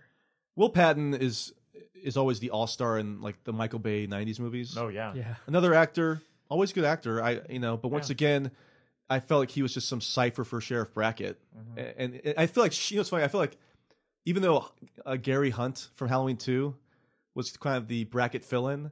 I still felt there was like more of a character I in the. Gary Hunt character for Yeah. Christ's sake than there was in this. This character is just literally just spouting off platitudes or reminding us of lines from the earlier Halloween movies. Now, something that Mike mentioned when uh, during the movie when they introduced this character, are we supposed to believe that Hawkins is a direct reference to Stranger Things? I, it has to be right. I hope so. Oh, really? You I, I yeah, think you- so. hope so. I think yeah, so. I think it's a direct is. reference to and not just the popularity of Stranger Things, which honestly, whatever, because as we all know, we're all big Stranger Things heads here. Well, they're, they're, they're- I think they're also referencing another show that references a lot of other things too, which makes sense to me. Oh, too, yeah, with the, does the Hawkins sense. character. Yeah, but at least there's a finesse with that show. Uh, I wish they did more of this character. I do 'cause too. I I, really didn't- do. But that's again, I there's him. there's five different storylines we're following. I feel like. Look, I didn't even point. know Yeah. Toby Huss was in this movie, but before I knew that, Will Patton was the most exciting supporting cast member for me. Oh, before you I- realized that Toby yeah, Huss was gonna be in it? Yeah. because he's like such a cool veteran actor, and I was like, "Fuck yes, they're casting people that are appropriate for this movie." They're not Like, casting these- hunks. Yeah, and like, No. And that's that. That was so great about the the addition of you know like like a Will Patton or a Toby Huss is you were going to have that sort of adult character. The problem, again, with a lot of the characters, the problems in this is that there's just nothing to do with them. They just serve again. They serve the beam to keep using that. uh Well, know. can we look, can we talk a little bit about Toby Huss here? Because Yeah. I don't know if there's anything else to really say about Will Patton's character. I mean, I he mean, gets, well, he yeah, gets, Will he Patton, gets killed by um, you know, He's the one that takes down Myers, uh, or he arrests Myers uh, in '78. Well, yeah. Yeah. He's so that's the- his That's claim to fame. That's your congratulations on the character. Yeah. Um, he yeah, loves the Back Huss- to the Future pinball machine, which is great. We mentioned that well, before. of though, course. so awesome. Toby Huss, who we've talked about um, in our general lives because we've we, we've grown up with Toby Huss. He was Love Toby Artie from the Pete and Pete series, and just absolutely murdered it, murdered it on *Halt and Catch Fire*. Amazing. excellent. Given a lot to do on that show.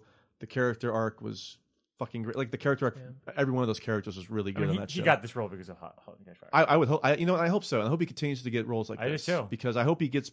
I hope my dream is like one day he gets an Academy Award for something. Oh my and God, we look back and say. God, fucking Toby Well, Huss got an now, Academy he's Award. now the spokesperson for some some car line. Good. He's probably getting paid millions of dollars. And he Whiz? should. He's, he's been Yeah, great for yeah. decades now. So, And, uh, um, yeah. again, from our introduction to him, fine scene. Sure, he's the husband, you know, the father, but he doesn't really do anything beyond being the husband and father. Like, Well, why- and, and then they get that reference in of oh he went to high school with Lonnie, who is um oh Lonnie with the, boy- bullies. the boyfriend the boyfriend's father. He's one of the bullies in the first Halloween. Yeah. He's the one who who runs into Michael Myers, and then his son is uh the boyfriend. I can't remember his name. Yeah, Cameron. wouldn't We'll talk about it later. Don't you think it Yeah. would have been a cool moment for him to see Michael and have that realization that that he's back, or that you know, Yeah, rather he- just. Well, you mean it. for Lonnie to see him or something like that?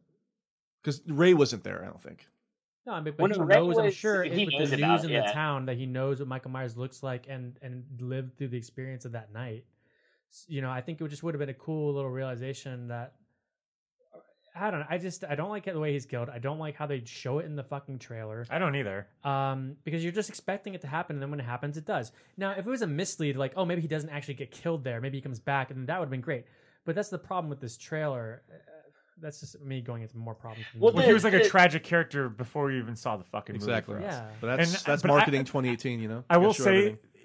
to Toby Huss's credit, this guy fucking elevates the source material because Oh, he always there are some sto- there are some great little like offhand things that he does. Like I love when he's obsessed. Like he has this obsession with peanut butter. He has the thing that I really love about his like taekwondo. He's like I know taekwondo. You know, What was he like about the- peanut butter? I got peanut butter on my dick or whatever he said. yeah, there? or something like that. Yeah, like peanut there's butter on my little things penis, that Peanut are on my really penis, on my penis. Like that's funny. that he that he has in there that I I really cared for his character, and I and and as someone. I, I, I kind of felt for him because he's like, all right, well, I, I do want to just maintain some normalcy with my family, and this, you know, nut bar, uh, Laurie Strode keeps ruining that for me. Yeah.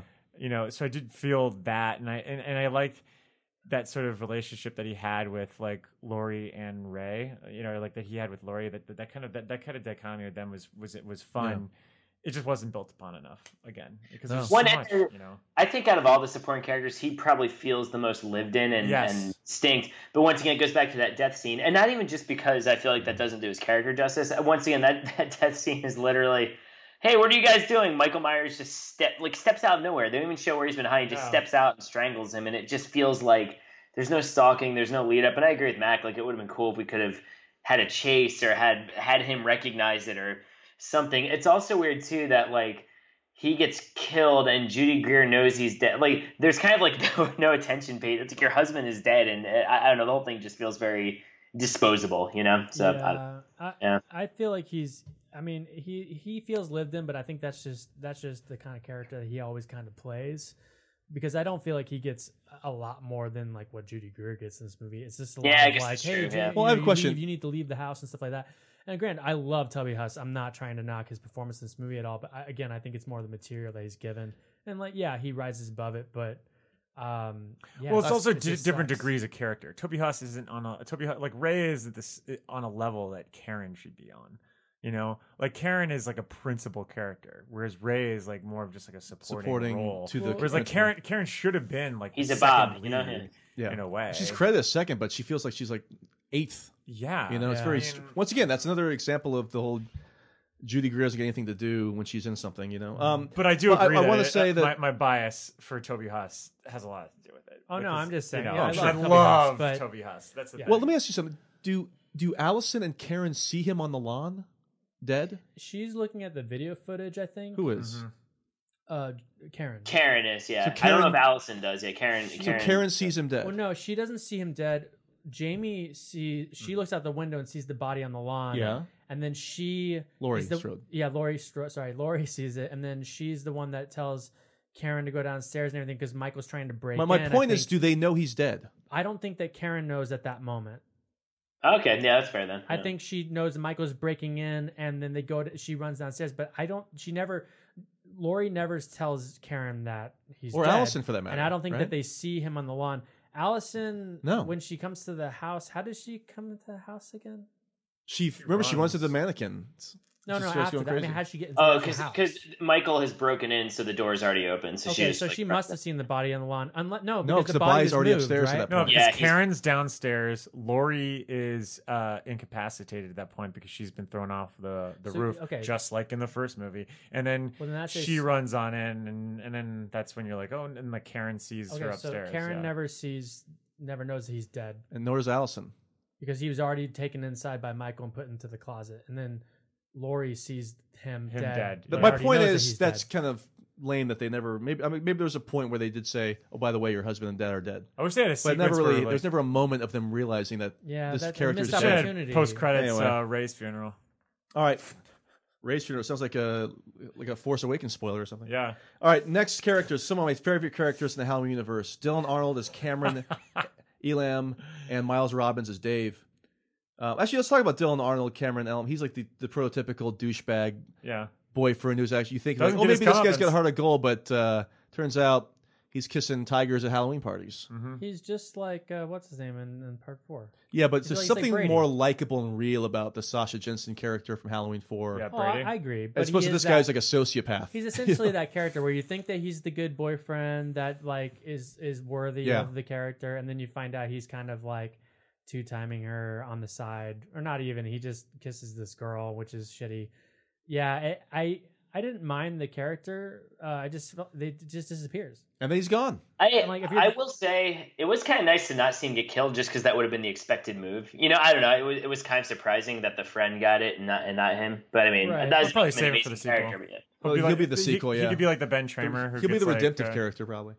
All right, well let's let's move on to. We might as well talk about his good buddy Drew Scheid as Oscar. Well, can I say can I say something really quick but, Yeah. about both these guys? And Yeah. Not that either of them are amazing characters, but if we are looking at this thematically, and we haven't really talked about this much yet. Um, I mean, well, we have we have in the past talked about how, you know, they're they're spinning this as like a Me Too horror movie, which obviously the movie does have to do with female empowerment. I but to call it a Me Too horror movie feels like such a marketing ploy just because it was it was written so far ahead the of time. timing, of course, yeah. yeah, exactly. but I But this character say, does I- feel like something like that. The Yeah, the neckbeardy, entitled. Exactly. And, Yeah, and I think yeah. it, I do think there is something pr- pretty rich thematically about, um, uh, uh, sorry, Allison. I, there's something rich thematically about Allison having to put up with not one, but two asshole guys and who are assholes in different ways. Yeah. Yeah, no, I agree. And, and and then have to square off against Michael Myers. Like I'm not saying the characters are amazing, but I did actually like that thematically, and I, th- I thought that was one of the movie's strong. because the route they could have you know? used was just make him. Oh god, I'm trying to like him to some other character we'd seen recently. Uh, what Halloween movie am I thinking about? Anyway, they could have just done him be have him be like the good friend and like and maybe at the end she like gives him a little kiss on the cheek and like he's Oh, like it's oh the- it's, like the- hopeful you know it's the, little The De- the Decker of it's Halloween the- It's Resurrection. the pirate from part five. oh yeah the pirate from part five yes of course but um but I will say though we talked about earlier I, I actually really did like um the the motion sensor scene I did too. I, I think that that, Yeah, that really worked well. Him just over there in the bushes and then gone from the bushes. That that that's the Michael Myers I love. The one that kind of just somehow disappears and will reappear somewhere else. There's something There about are, that Michael. character, you know. There you There's something are, about the Michael. boogeyman aspect of Michael that is missing throughout most of this movie. But I felt that scene captured it best. I Which is crazy because they talk so much about the boogeyman. But they keep yeah, they keep bringing up the boogeyman. It's just some old he's guy in a David Gilmour putting around a mental institution. Hey, I, hey, I thought you know Um, I like bikes and I like motorcycles, which is why I think uh, Dave Miles who Robbins is Vicky's Dave. boyfriend, and Miles like Robbins, uh, best known like for as? Scully's son. That's right. He's Scully's son for the new X Files. Let me didn't ask you a like his question. Have you ever seen? I haven't seen a lack of sexual chemistry that Oh, I I've seen between Dave and Vicky. Like I didn't realize they were boyfriend and girlfriend until they started making out. No. There was Maybe- no chemistry there. Also, maybe I'm totally out of touch with the world, but do you guys know anyone at all, even kids now, that that fire firecrackers No. on around Halloween? Like as much as the firecrackers are going off in this movie. I, uh, they were probably playing Fortnite or something like that in the background, and then they're It's like, the "Let me- South, me-" baby. Yeah, Oh, that's right, baby. Uh, I, Well, I, Midwest, didn't- I was not South a big fan. Well, as we know, Dave gets a tattoo to commemorate the big night that he's going to maybe have sex with What's Vicky. that Yeah, that was the, that was the nice like wedding ring addition to like Texas Chainsaw Massacre. Oh, overlay. yeah. Like, oh, don't Yeah, you feel yeah. bad? They were in love. Oh, Like, wait, what, what was that break. tattoo? of Ten again? thirty one eighteen, baby. Oh yeah. Um, his I- you his know, death he- is off screen, I, I like I do like the off screen nature of his death. Yeah. I, I actually thought that was pretty cool. and he gets what just kind of stabbed up against the wall, right? The- the. Yeah, I think it's a Bob. It's a, It's a reverse death. Bob. Again, Bob. once again, so original. Oh, you know, I'm we're in really the glad Buzz they and went- Bob section. I'm really glad they went back to the basics and just ripped off the first movie. fantastic stuff. Let's talk about a character who I actually kind of liked until he ruined what should have been one of the scary scenes of the movie, Jibrail Nantambu as Julian. I Yeah. thought that the it seemed almost improvisational. The, the dialogue between him and Yeah. Vicky, Sure. I Very- really like that. Very eastbound and Very down. eastbound, but I felt it worked there because Uh-huh. again, these two characters are not aware of the horrors that have been happening throughout the movie, No. so it's natural for them to act like this. It's kind of like we were watching Halloween when Annie and Laurie Yeah. and and um, Tommy. uh, yeah, and Tommy or whoever, Yeah, you know, they're, yeah. and Linda, they're just goofing Whoever. around. They have no idea what's going on, you Right, know. right. So I, I understood the humor in that Yeah. sequence, and it was fine, it was warranted. But it's when the kid says the "holy shit" thing, and the whole audience starts laughing. You know, just, I did. I, I, I, have didn't a mind the problem holy with it. shit thing because to me that was like what you might say in that situation. Like it was like he was making a joke. You know, I think. He was But just the like, oh, way shit, the way what's that going it was on? framed and the way the audience reacted, either regardless of what the intention was, I think that it it, they, It came off really like stood that, off. It really stood off to me because even when you're in Halloween. When Linda is being strangled to death and Laurie's on the other end of the line, and she's like, "Oh, is that your famous, you know, moaning or whatever?"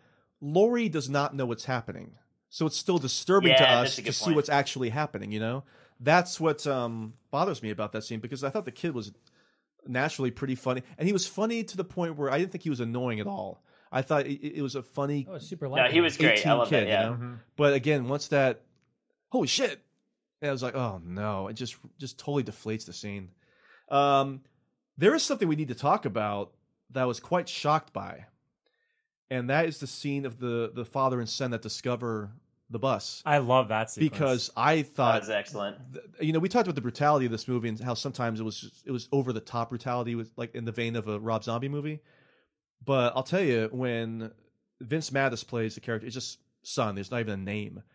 When Michael kills the kid, I know. did Yeah. not see that coming. And I thought he that- was just going to steal the car and drive off. and that's gonna play into my uh, pitch later on that I'm talking. okay, about. yeah. I mean, I, that was actually Yeah. shocked by that sequence. Well, so. I I- yeah, I thought that that sequence really worked. It was also fairly early on in the movie before a lot of deaths were happening. I think. definitely, it was Well, the first death. It was one of the first deaths. Um, yeah. The first on well, screen. no, First one we the see. podcast people. No, No, this is this is before right he breaks podcast. out. Of, Yeah, Oh, of you're of the right, bus, you're yeah. right. Yeah. Well, yeah. So, so that being the first death, I was actually really excited. Um, not because he killed his kid, but the fact that he he just strangled him.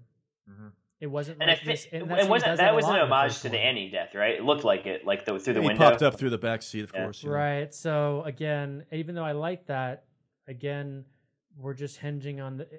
It's like how much credit can you give to David Gordon Green and this team of writers when all these things are just hinging on nods to the original? You know what I mean? Like Yeah. that. That's what bothers me. I think when you really start digging deep.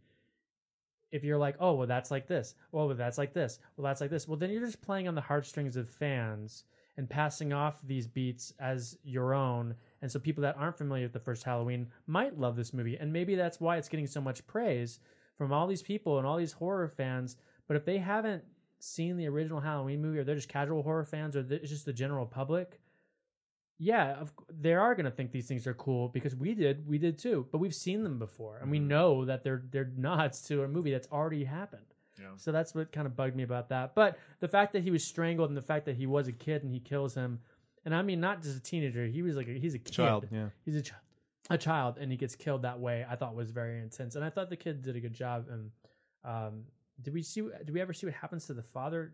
He just Uh, he, he finds the body and he, he sees it's like his neck has been snapped, Oh, like it's like snapped right. back. That's Yeah. right. Ugh, That, was, good really too. I like that. That whole sequence is great with the That- fog. That, to me felt the most David Gordon Green. Uh, Yeah. Like uh, if, if we're talking about oh how would how would David Gordon Green doing horror look like? It's that scene to me, you know. And it's it, yeah. I So thought it was really well lit too. Yeah, the fog. the fog and the and the and just the headlights on the car. There's a real sense of atmosphere there that you kind of lose the rest of the movie. But again, the wandering mental patients is That's another thing to it- It, Halloween, was too yeah. steeped in in the original for me to like really love the sequence for anything other than being a nod. Well, the last Bud and Bob I want to talk about once again is I've got his name Omar J Dorsey as Sheriff Barker.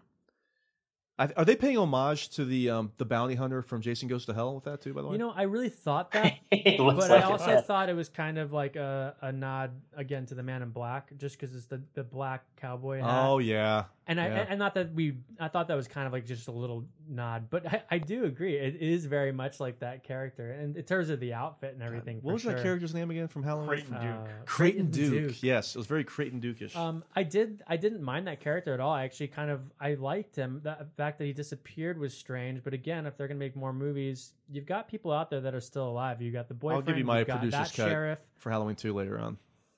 The- Another yeah, Halloween two, yeah. I should call so it. you've got characters you could bring back. Um, but again, if you if it's years later and they, all these people people are going to be very cognizant of this happening and this, you know, it's like the you town on blew- lockdown. It's like yeah. the sound, the town that dreaded sundown.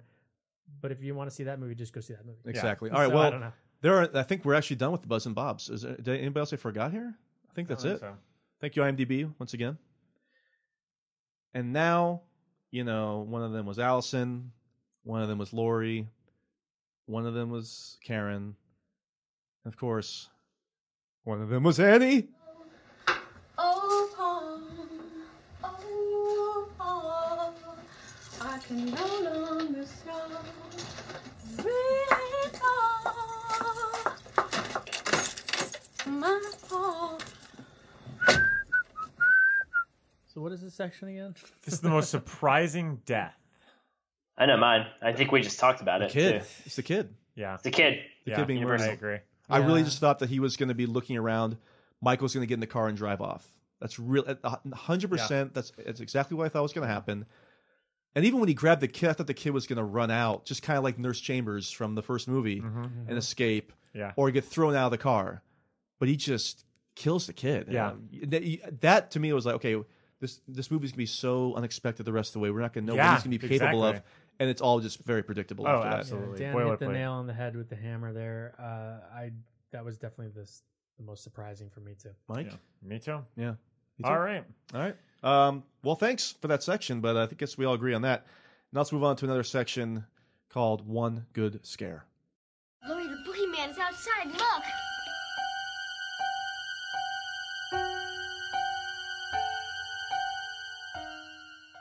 All right, so this is the most effective in terms of its scares, I guess, and I think I've already talked about it personally ad nauseum. I I really did like the um the brief motion sensor sequence. I thought Mm-hmm.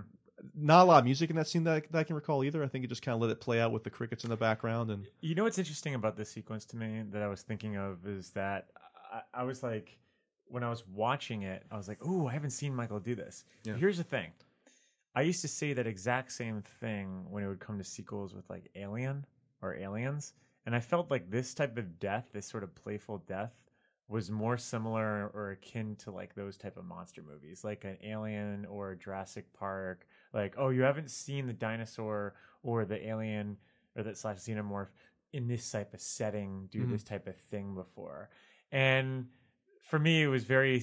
It just felt. It just felt like more spiritually in line with that. Like, oh, maybe that's something interesting that they could do with Myers, or they can make him, they can kind of take him out of his wheelhouse and Yeah. and put him in sort of natural settings still, but something that you really haven't seen him in. And I think that's why this was so effective. Is Agreed. not only just from the plotting aspect of having the light go on and off, which is a great fucking medium, but it is just this like wide open yard, Yeah, it's a huge yard.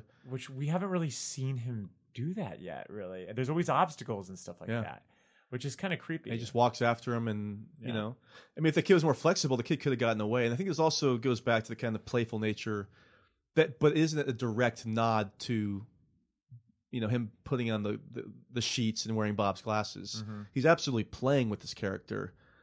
And, but that works. It doesn't feel like it's some rip off of that sequence, you know, as I- opposed to the kid wearing the ghost sheet in the in the room. By the I'm way. gonna I'm gonna concur with this one too because this is legit the only one I really turned over to Mac and said like this is pretty cool. Like Yeah. I, I honestly am racking my head right now, I just or I'm racking my brain trying to figure out other ones. But Uh, Dan, uh, Yeah, I, I enjoyed that sequence, but I, for me, it, wa- it, it actually was that gas station sequence, and it, I think it's Yeah. because that's when we see him in the periphery the most. I enjoyed the actual like him killing the podcasters, but I was really chilled by the way that his car just pulls up, and he gets out and walks, and then we see him just kind of punching the gas station guy in the background, Briefly, like, yeah, like yeah. really briefly. I kind of want more of that, but for me, that the peripheral Michael Myers has always been the scariest to me, so that's that's that's going to be my pick. I thought when he busted out the acoustic guitar and started doing "Wish You Were Here," that was also highly effective. David Gilmour, great, great, one of the best shapes we've had. Uh, so I I agree with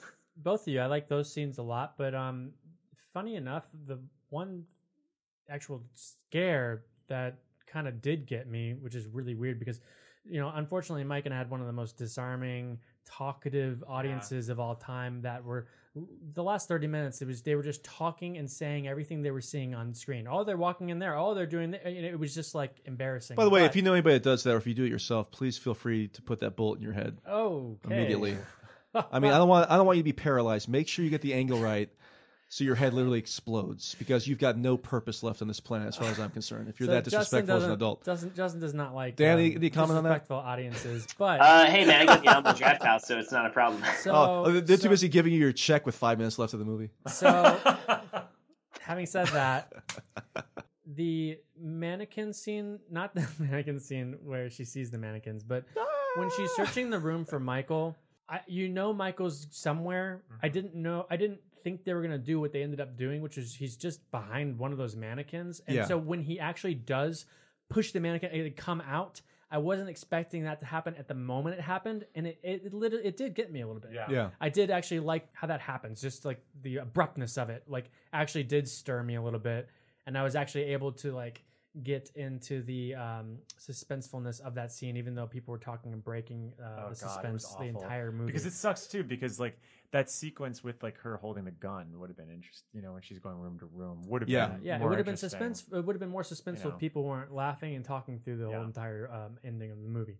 Uh, so that that was actually a scare that that worked for me. But I do I would say the two two scares that you guys um, threw out there were really And something scares. else honorable mention for me again. I still think that the the, the initial stalking of those two houses, I, I, I like it a lot. I, I, I, mean, still I think did that's too. really good. I, I just think it plays off better in the trailer when there was when it was quiet. when, when there's the no music. Agreed. Yeah. They the You- the the in, the the intercutting with other sequences and the addition of the music didn't have to be there. Because even in mm-hmm. Hall, we think about we keep going back to this, but like when Halloween two, when he's before he goes to Mrs. Elrod's, and even the, the next door neighbor, there's no music. It's just you hear dogs barking in the background. You, you you see Night of Living Dead about to Well, start, you and see, it's you see Loomis and, and we- uh, talking to Brackett. Yeah. which is great.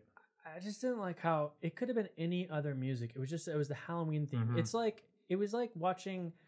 It it was like watching Indiana Jones, and all of a sudden the Raiders theme's going while he's like talking to Sallah on top of like you- Yeah. you don't Remember these need- two? You know, it's like oh, remember we're watching a Halloween movie. It didn't seem necessary. I think it definitely worked more as a like a, this contemplative. We're just watching. We're following him. It's real time Yeah. and you're hearing the soundtrack of this of of Halloween in Haddonfield, not the Halloween theme. Yeah. Um, all right. Well, that's our thoughts on that. So let's move on to our next category in which we discuss whether or not we think Michael survives. It's actually going to be a pretty interesting discussion for once. it's called Get Out Now.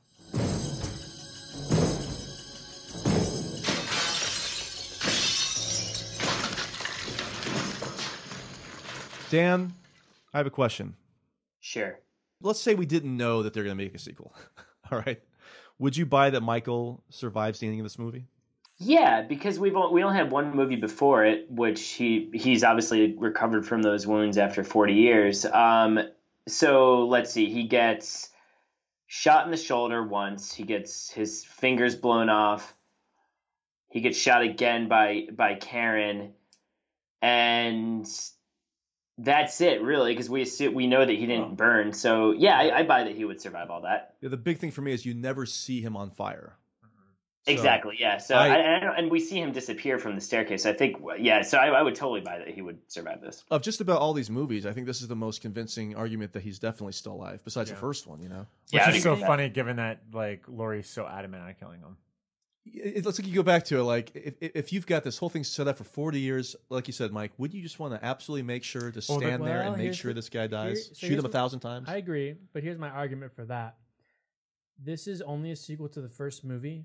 Yeah. Where he was picked up down the street and taken to a san- the jail and then a sanitarium. He wasn't like stalking. He wasn't necessarily impervious to those six shots. He was probably hospitalized mm-hmm. and staggering and, and was taken down by the police. So so Laurie has no real reason to believe that he's impervious to flames or any other kind of weapon. Do you know what I'm saying? Yeah, I get what you're saying, but at the same Yeah. time, if you are that, if that, if this person has ruined your life for 40 years, um, just on the idea that he could ever get out and come back to to kill you, I'm sticking around to make sure this guy's dead, so I never have to worry again. Because aren't you still going to worry if that body is not discovered there for the Oh, rest of your I life? I totally agree with you guys. I'm just saying, I'm just trying to be devil's advocate here with, with Laurie. It's my But time yeah, now. I, I think that he's definitely still alive. Yep. And No you know question why? about. Because you hear his breathing at the end of the credits. Oh, yeah. You know, if you stay a little longer, you could actually um, Ray's hear- funeral? Yeah, you could hear. You know, during Ray's funeral, they do like an extended version or a suite. You can kind of hear a face hugger uh, crawl along uh, the floor. Also, You also hear Pennywise laughing at the very end. um, well, I think we're all in agreement that, believe it or not, he's still alive, and there will be another Halloween movie in the next year or two. Okay, next segment. This is going to be an interesting one. This is a segment where we kind of talk about the conspiracy theories, but we usually talk about these uh, conspiracy theories surrounding films that have been around for you know, Mhm. decades. There's a lot of essentially. hindsight here. A lot of hindsight. This is uh, some foresight. In a segment we like to call the Mark of Thorn. Michael Myers is my business. It's been quiet here for six years, and that's the way it's gonna stay. And the last thing I need now is you going around spouting off ghost stories. I suppose it was a ghost. Now, Mike, I know you wanted to talk about this specifically. So, what, Mhm. what do you have here for this section in terms well, of conspiracy I mean, theories? let's just talk first off. I mean, we we have the Doctor. You know, that's that. Dr. that they're Sartain, creating their new, uh, th- th- you know, Thorn conspiracy theory here, where you have some guy that believes he's this, you know, evil omniscient thing, and he wants to find out what drives Michael or whatever. So already they've planted the seeds that someone wants to find out what really drives him. Which at the end, I guess, a lot of reviews and a lot of critics have been talking about how like this is really just like you have no patience with evil, you just get rid of it, which I like. eh, eh, But at the same time, like I don't really need this like you know wackadoo doctor to No. fucking prove that idea. But shit character. the fact of the matter that you have someone that's really is trying to get at the the core concepts of who he is to the point where he's willing to sacrifice his career and inevitably his life and put on the mask and and also kill a cop and just see this guy in action you have the the, the, the basically the archetype for the man in black so do you think going forward in the series we're going to be seeing more of the mythology of that nature come back forward no I think what they would do, if anything, is, is totally dismiss that outright and then absolutely double down on it. Because that's kind of like what they did with this movie: dismiss all the sequels and then double down on everything that happens in the sequels. I don't think. I think. I think the one thing that's probably going to be universal is that no one likes that storyline. I, I have a really good feeling that that was just like a one-off character. There's Yeah. no way there's lore there. There's nowhere. There's no way that he was working for. Because then they would have to go the cult route and all that stuff, which is something that they've they've said for No. many years that it is awful and they didn't want to do. So I think I don't think that that's going to come back at all. Um, I, Here's my conspiracy terms of- theory. yeah, Or- what's your well, conspiracy did- theory? oh, I thought you were Because done. I don't Sorry, really Mike. have one now. I was just All going right. to talk about Michael. I, I I don't know if it's been obvious, but I, I actually did not like this movie. However, I am still curious to see what they would do with if you give this to some random filmmaker and kind of just break off and have it be its own thing in Haddonfield. Brand new characters, get rid of the whole Strode storyline, and let's really see what's going to happen here with Halloween 2 and just have Michael in Haddonfield. I'm actually I, I'm actually curious for that movie. I really am. I'm curious for that movie. I would love to see what that. they would do. And there's so there's two things that I don't think that where that will happen is they've like introduced this new young ingenue Mm-hmm. that is related to Laurie. Mhm. I have a feeling that they're going to continue with her storyline. I just have a feeling they're going to do that. I mean, because this movie did so well, they're going to be like, okay, well, we then we need things from this movie to be in the sequel instead of just doing a total one-off like separated story of the other characters, which I would love to see as well. But I wonder I about the power of that on modern audiences if they really if some 13 year old really needs to see Laurie Strode. Well, not You not know, Laurie, don't- Laurie. I'm saying the the Lo- Allison. or even Allison. I just I, I just think as long as you've got Michael Myers and Haddonfield at this point, you could you could do something if you want to be really fresh.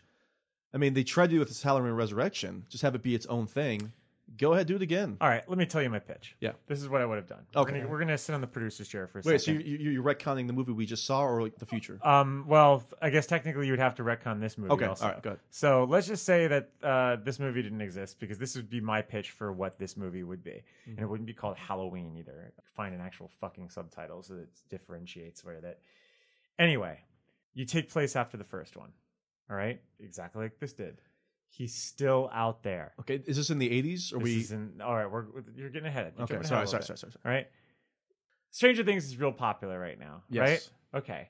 Then you take that conceit and you match it with the idea that this is going to be a direct sequel to Halloween 1. It's going to take place in 1983 or 1982, something of that nature. Can we say And it's 83? basically what? Can we do 83? 83. your you're birthday? born there. Yeah. We're going to go with 83. and then in the trivia section on IMDb, I'll say because my, you know, Mackenzie Yeah, Gerber. yeah, Even though he was born June 21st, we're gonna have a set on that. We're going to set on, you know, his birthday. In October? Oh, okay. And you basically have it as like, a Monster Squad meets Halloween, where it's a bunch of latchkey kids that have no babysitters, but they see these deaths happening and they try to do something about it.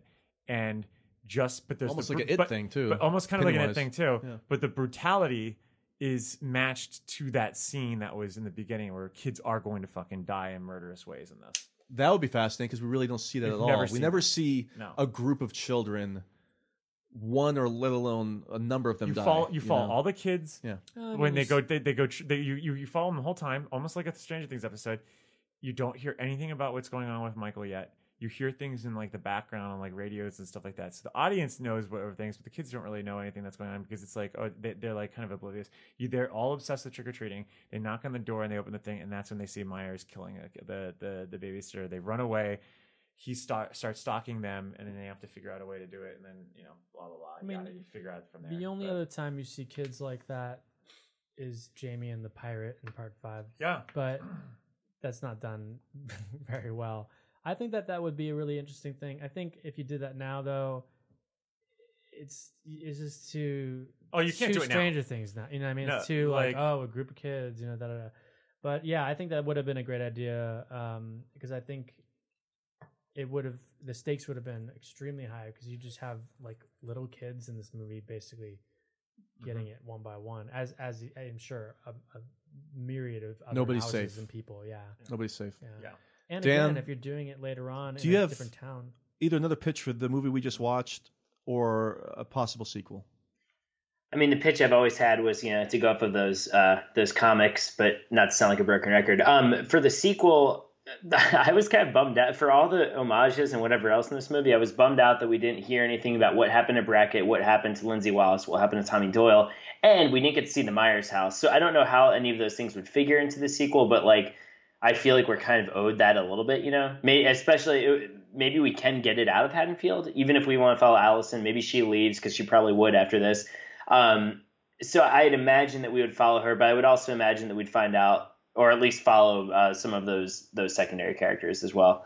That's um, but I don't have I don't have like a specific way that could go. That that's just kind of the information and the uh, the the characters I feel like I'm owed as a fan of the series. I, I think, again, going forward in terms of plot, either you, I agree with Mike, you set this thing in the 80s. Well, you can't do that now, unfortunately. But Mike, my ideal, if they ever did another Friday Thirteenth movie, or if, when they do another Halloween movie, either set in the '80s or set it in the snow, because Mhm. especially that Michael Myers mask and and and like a whiteout would just look unbelievable. And I, I can't believe they haven't done it yet.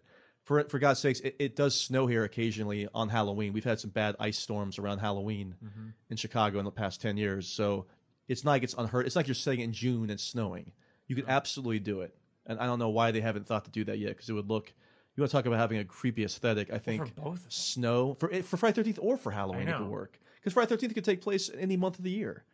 Anyway, that's my gripe, and I, I do feel like eventually that'll happen for one of those franchises when you run out of. Yeah, how many times you can set something in the fucking summertime? I, I just don't know if we are going back to like a legit sequel to this movie. I don't know what to do. yeah, I don't know. Yeah, I don't know either because if you don't have it be a situation where he's going after family members, what do you do? Because if you if you if you have Allison in the next movie, why is she in it? Why is she? Why would she still be in Haddonfield? And why is no one believe her? Or you know what I mean? Like like everyone's gonna believe her, and everyone's gonna know that in this day and age with.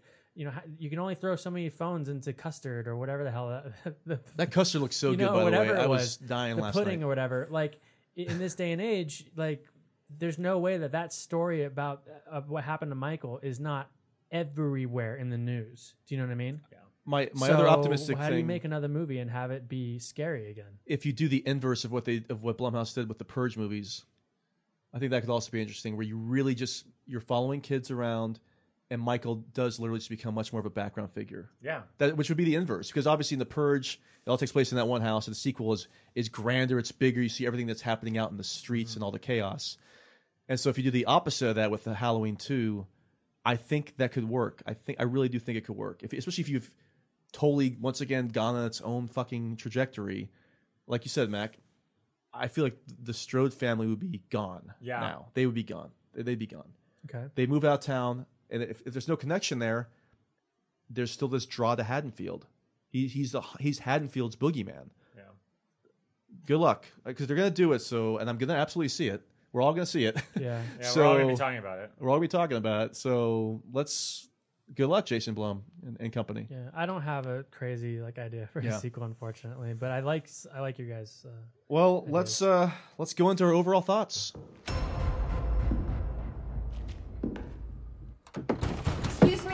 Someone's in here.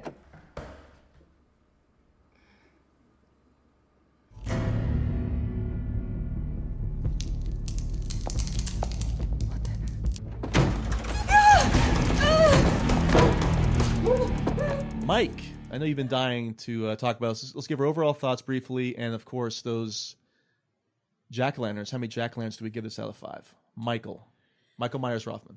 Oh boy. Well, And we've we've also talked about a lot the last couple hours, so people probably have a pretty good idea how you feel. You know, So for, for for me, I just feel like this was an absolute missed opportunity, Mm. a total fumble.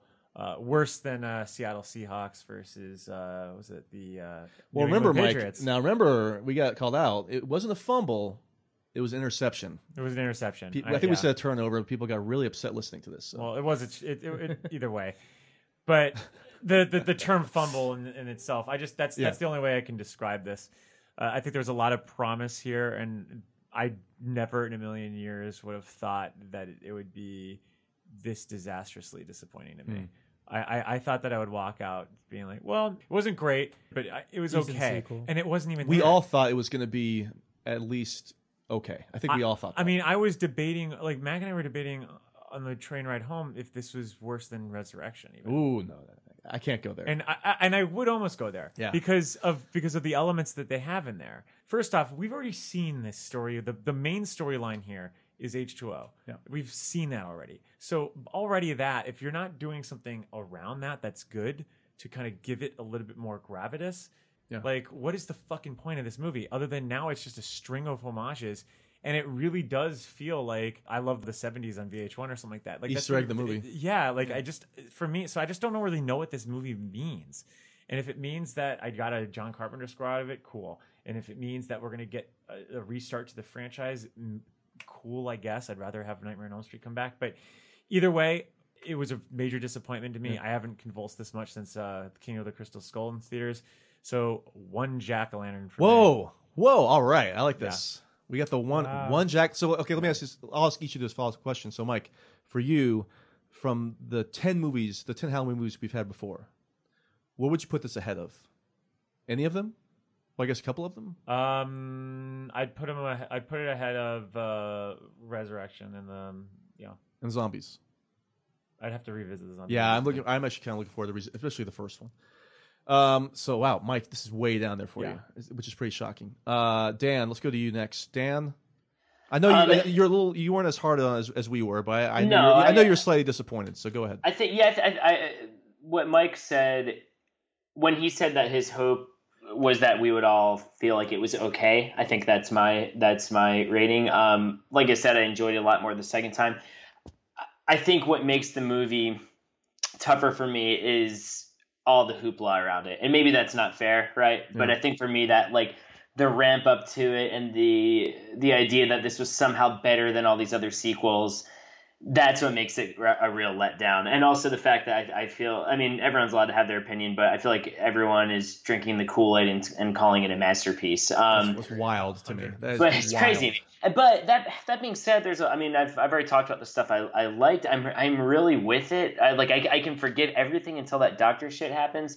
And I would be lying if I said some of the fan stuff didn't appeal to me, which I know I've been like railing against it for like three hours now. But you know, I try and separate when I talk about Halloween movies. I try and view my talk about it as a critic, but also talk about it as a fan. And so I guess the fan in me, you know, it was somewhat satisfied, whereas the critic with me had had more reservations. So I'm going to stick with the original rating I gave it when I first saw it. And I will give it three jack o' lanterns. Um, I agree with Mike. I hope that this leads to something more adventurous. I hope whoever takes the reins next feels doesn't feel as chained to the the original series, Yeah. which is funny because people are acting like this isn't chained to the original. Oh my god, movie. it's, It it's totally chained- is. Yeah. it's more than any of the And I- sequels. People said I that with Force Awakens also though. yeah, and I that's absolutely that- beholden to the series. I, and, and once again, I hate that I feel it's not just tipping and tats of some of these these references. It's actually stealing them and, and using them to forward the plot. So that, and once again, we are no, we are in no different place story wise at the end of this than we were at the end of Halloween two. Other than that, Laurie is kids. But as far as like how Michael gets dispatched, um, the the body count the body count's higher in this than it is in Halloween two and everything else.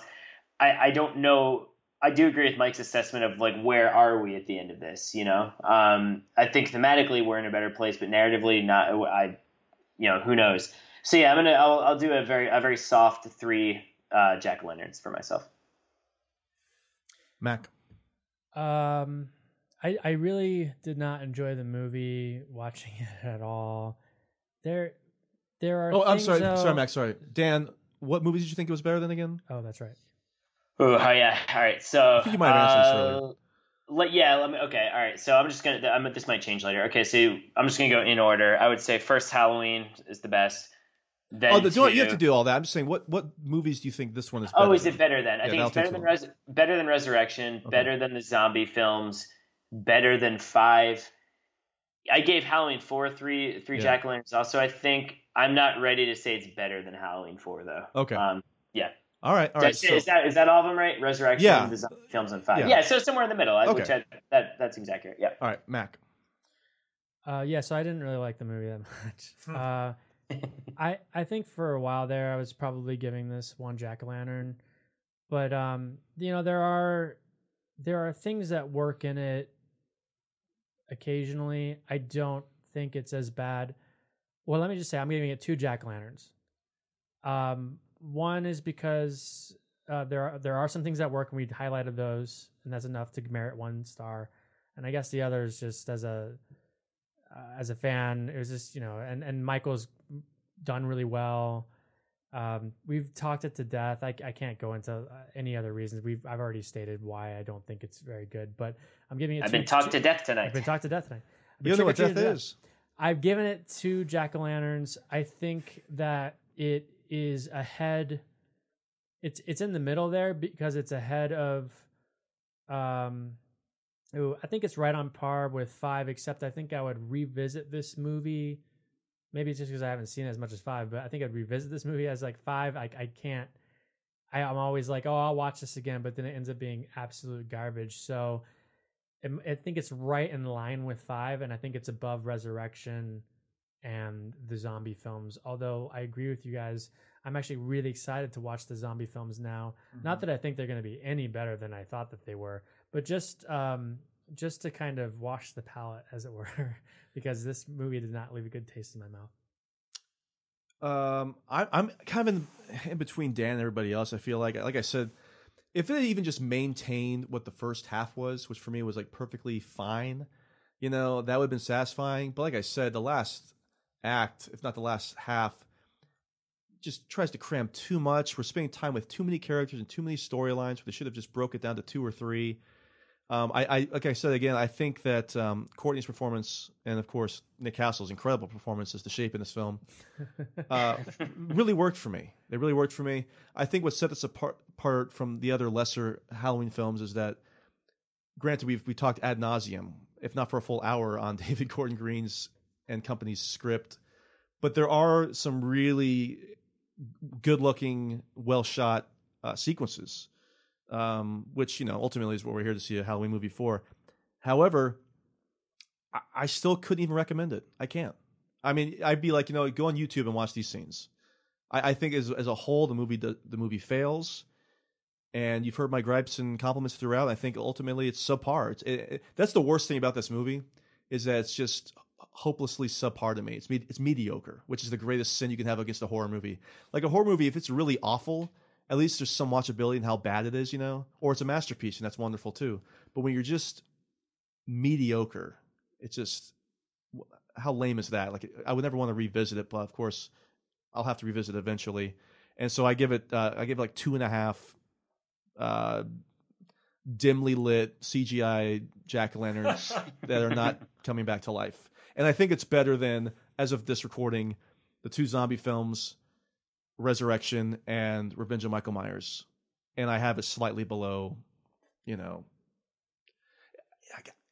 Here's the here's another thing.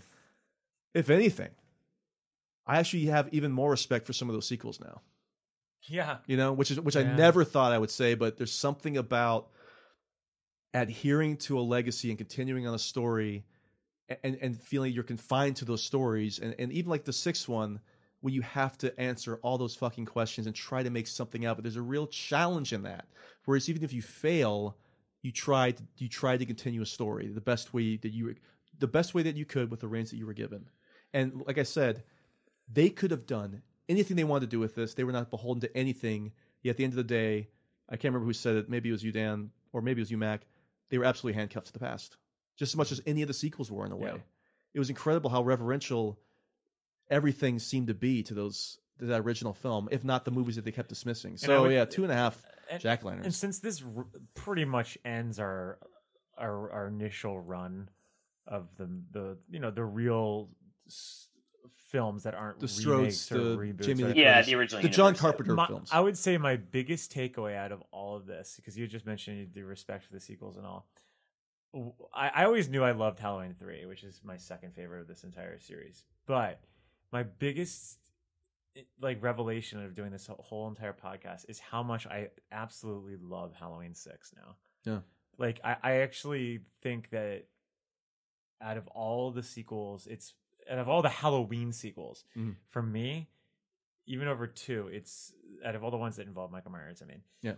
it's the most interesting one. It's still, and I think it's the one that that comes the closest to nailing any sort of next level mythology, uh, modernization, et cetera, et It cetera. feels like Haddonfield again. yeah, it does, and Just- and, just When it, and it's original. Like yeah, it's it so really is, original. yeah. It's the most original sequel out of That's all of very them, true, other than Halloween three. But Yeah, it, it made it at the end of the day, like I said, you know, it's original, but it's still continuing something, It- Mhm. and it's I don't know. That's I think that's the big hot take from this series. If people listen to it and say, "Well, what's this, what's the podcast series like?" Like these guys actually really like Curse of Michael Myers. I think that would be the biggest Halloween takeaway. 3. And Halloween three, Yeah. I think Halloween three, to be fair though, has definitely earned a lot of respect over the last 20, 35 years. I think. If you look at, I think if you look at a lot of lists now, people actually have that pretty high up because for years people dismissed the hell I know, of that it's- movie. it's unfair. But I think it's, um, I do think it's actually a pretty good movie. Oh my god! I feel like we've been building up to this moment for eight months, I and, know. and we thought we were done, but we are not. So, everybody, thank you so much again for listening to Halloweenies, a Michael Myers podcast. If you do like what you heard, be sure to leave a rating and review for us on iTunes, on whatever platform you're listening from. Also, for all your pop culture needs, you should really check out the other terrific podcasts on the Consequence Podcast Network, where you discover a few. Some of us have, have appeared on, us, including uh, the filmography series. Uh, we've all, except for Dan, who's too who's too busy down there in Austin. But uh, Mike, Mac, and I have all appeared in various episodes of filmography this season. Yeah, in which it focuses on John Carpenter. So obviously, if you love Halloween, you love John Carpenter, definitely check out that series. It's it's just as exhaustive as uh, as we are here. Um, and of course, We'll be back, fuckers. Sorry, just stay with for Rob Zombie. Sorry. God. And of course, please, if you haven't already, check out the Losers Club, a Stephen King podcast, in which the four of us, as well as a few other people who are not on this podcast, uh, we can go into people's names later on. You check out the podcast; you'll discover them. But we go deep into Stephen King uh, books, TV shows, movie adaptations, and general news every week. So, that, uh, well, whereas this is a monthly podcast, if that's not enough for you, you get this every week on the Losers Club, a Stephen King podcast. So, as we've announced a couple times, the big news is this: instead of doing one episode dedicated to both Rob Zombie films, we will be just as exhaustive with each film. So in November, you're going to get Rob Zombie's Halloween, and then there's a little Christmas treat or a Hanukkah treat or whatever whatever holiday you celebrate or don't. Maybe you just go to Starbucks. I don't know. We're going to celebrate. That's the right word, right? Halloween two. And I'm looking forward to revisiting because I've only seen these movies once. And I'm tossing an idea out here Mm. because we're, we're in the we're getting, we're approaching the season of giving. Someone uh, suggested that we cover Black Christmas. Now, what if for a, for a little Hanukkah treat? I have no problem others? covering that movie. I think that's And we one of the do it- greatest horror movies of all time. And it's kind of people say it's like the spiritual prequel to Well, Halloween. Here's a little teaser. Um, John Carpenter asked Bob Clark if he was going to do a sequel to Black Christmas, what would it be? And it would be he would break out of a mental institution on Halloween and kill babysitters or something like that. I'm not kidding, like something something like that. Oh, so that movie really absolutely. If you watch Halloween and watch Black Christmas, you can tell how influential Black Christmas was on Uh, Halloween. and hot take: Black Christmas is ten times terrifying, uh, ten times more terrifying than Halloween. psychologically speaking, psychologically speaking, I think Black Christmas is. more- I think from a director standpoint, I do think John Carpenter has a better Oh, feel. agree, agree, But 100%. psychologically, I'm, I'm more psychologically unnerved by Black Christmas. And we'll see if that happens because if we do that and we're as exhaustive as we are, does that mean we have to do the remake as well? Oh no no no no. No, no, no, no. No? That's that's that's for the Black Christmas um, Oh. podcast out there. Yeah. you could you can deal with that. You can take that. We'll keep the Well, original we'll, Bob we'll, Clark uh, classic. We'll keep that in the in the pot, and that's brewing uh, as a possible uh, Christmas treat. And again, next year we're we're still of two minds. There's a couple different things we could do for different reasons. Um, do we want to even start talking about that why now? not? Well, here's the thing: we were really planning on doing uh, the Nightmare on Elm Street series because there really aren't a lot of podcasts out there for that. And as much as I would love to do Friday Thirteenth, right now, I, I think that Matt Gourley and Paul Rust are doing a really fun job of that series. Yeah. Uh, just as exhaustive. Believe it or not, they're almost as long as our episodes. Yeah. And so, you know, they- they've got that corner. Um, but yeah, Nightmare would be fascinating to talk about because I actually do think, in terms of uh, the artistic integrity, I think that there's something to be said for just about all of those movies. All of them. And but the other thing is, you know, we were at this big horror marathon, and Don Mancini was there talking about Child's Play and the new Child's Play TV series. So, you know, if we're somehow able to get him involved in these episodes, whether it's just talking about each movie briefly and tagging it on, and then having some type of a behind the scenes access to the new Child's Play series, I do think a Child's Play podcast would be pretty interesting. We would go over every movie leading up to the series and having, like I said, some behind the scenes or some involvement on that regard. You know, I think I know we're all spitballing in front of a, a recorded yet audience here, but if we're able to get all that, if you could really make something with that, obviously Child's Play would make sense. But if we are not able to get any behind the scenes thing or anything with Don Mancini, then you know the Nightmare series would probably be the way to go. But you know, let us know. Obviously, let us know what you'd be more interested in, just to kind of look back on the Nightmare series or something that's ramping up to the new Child's Play series. Because there's also going to be some shit remake coming out too. We probably have to talk I know. about. There's a lot in Child's There's a lot of Play. Child's Play going on, so let us know. Let us know on Facebook. Let us know on Twitter. Tag us on Instagram. Um, send us messages on Facebook. We we read and try to respond to all those as much as we can.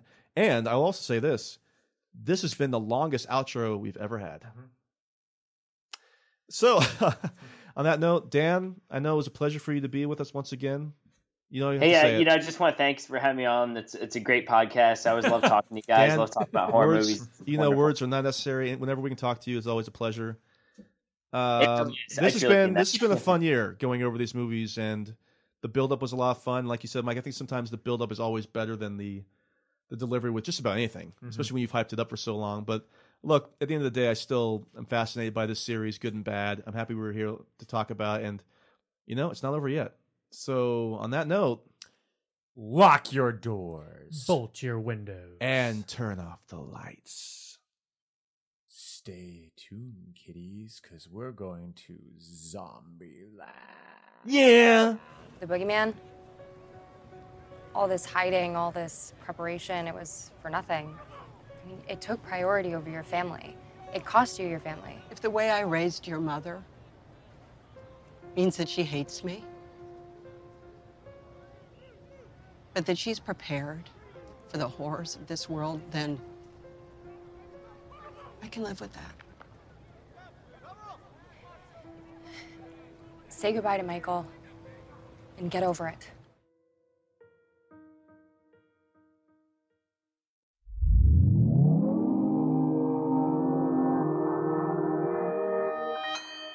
Consequence Podcast Network.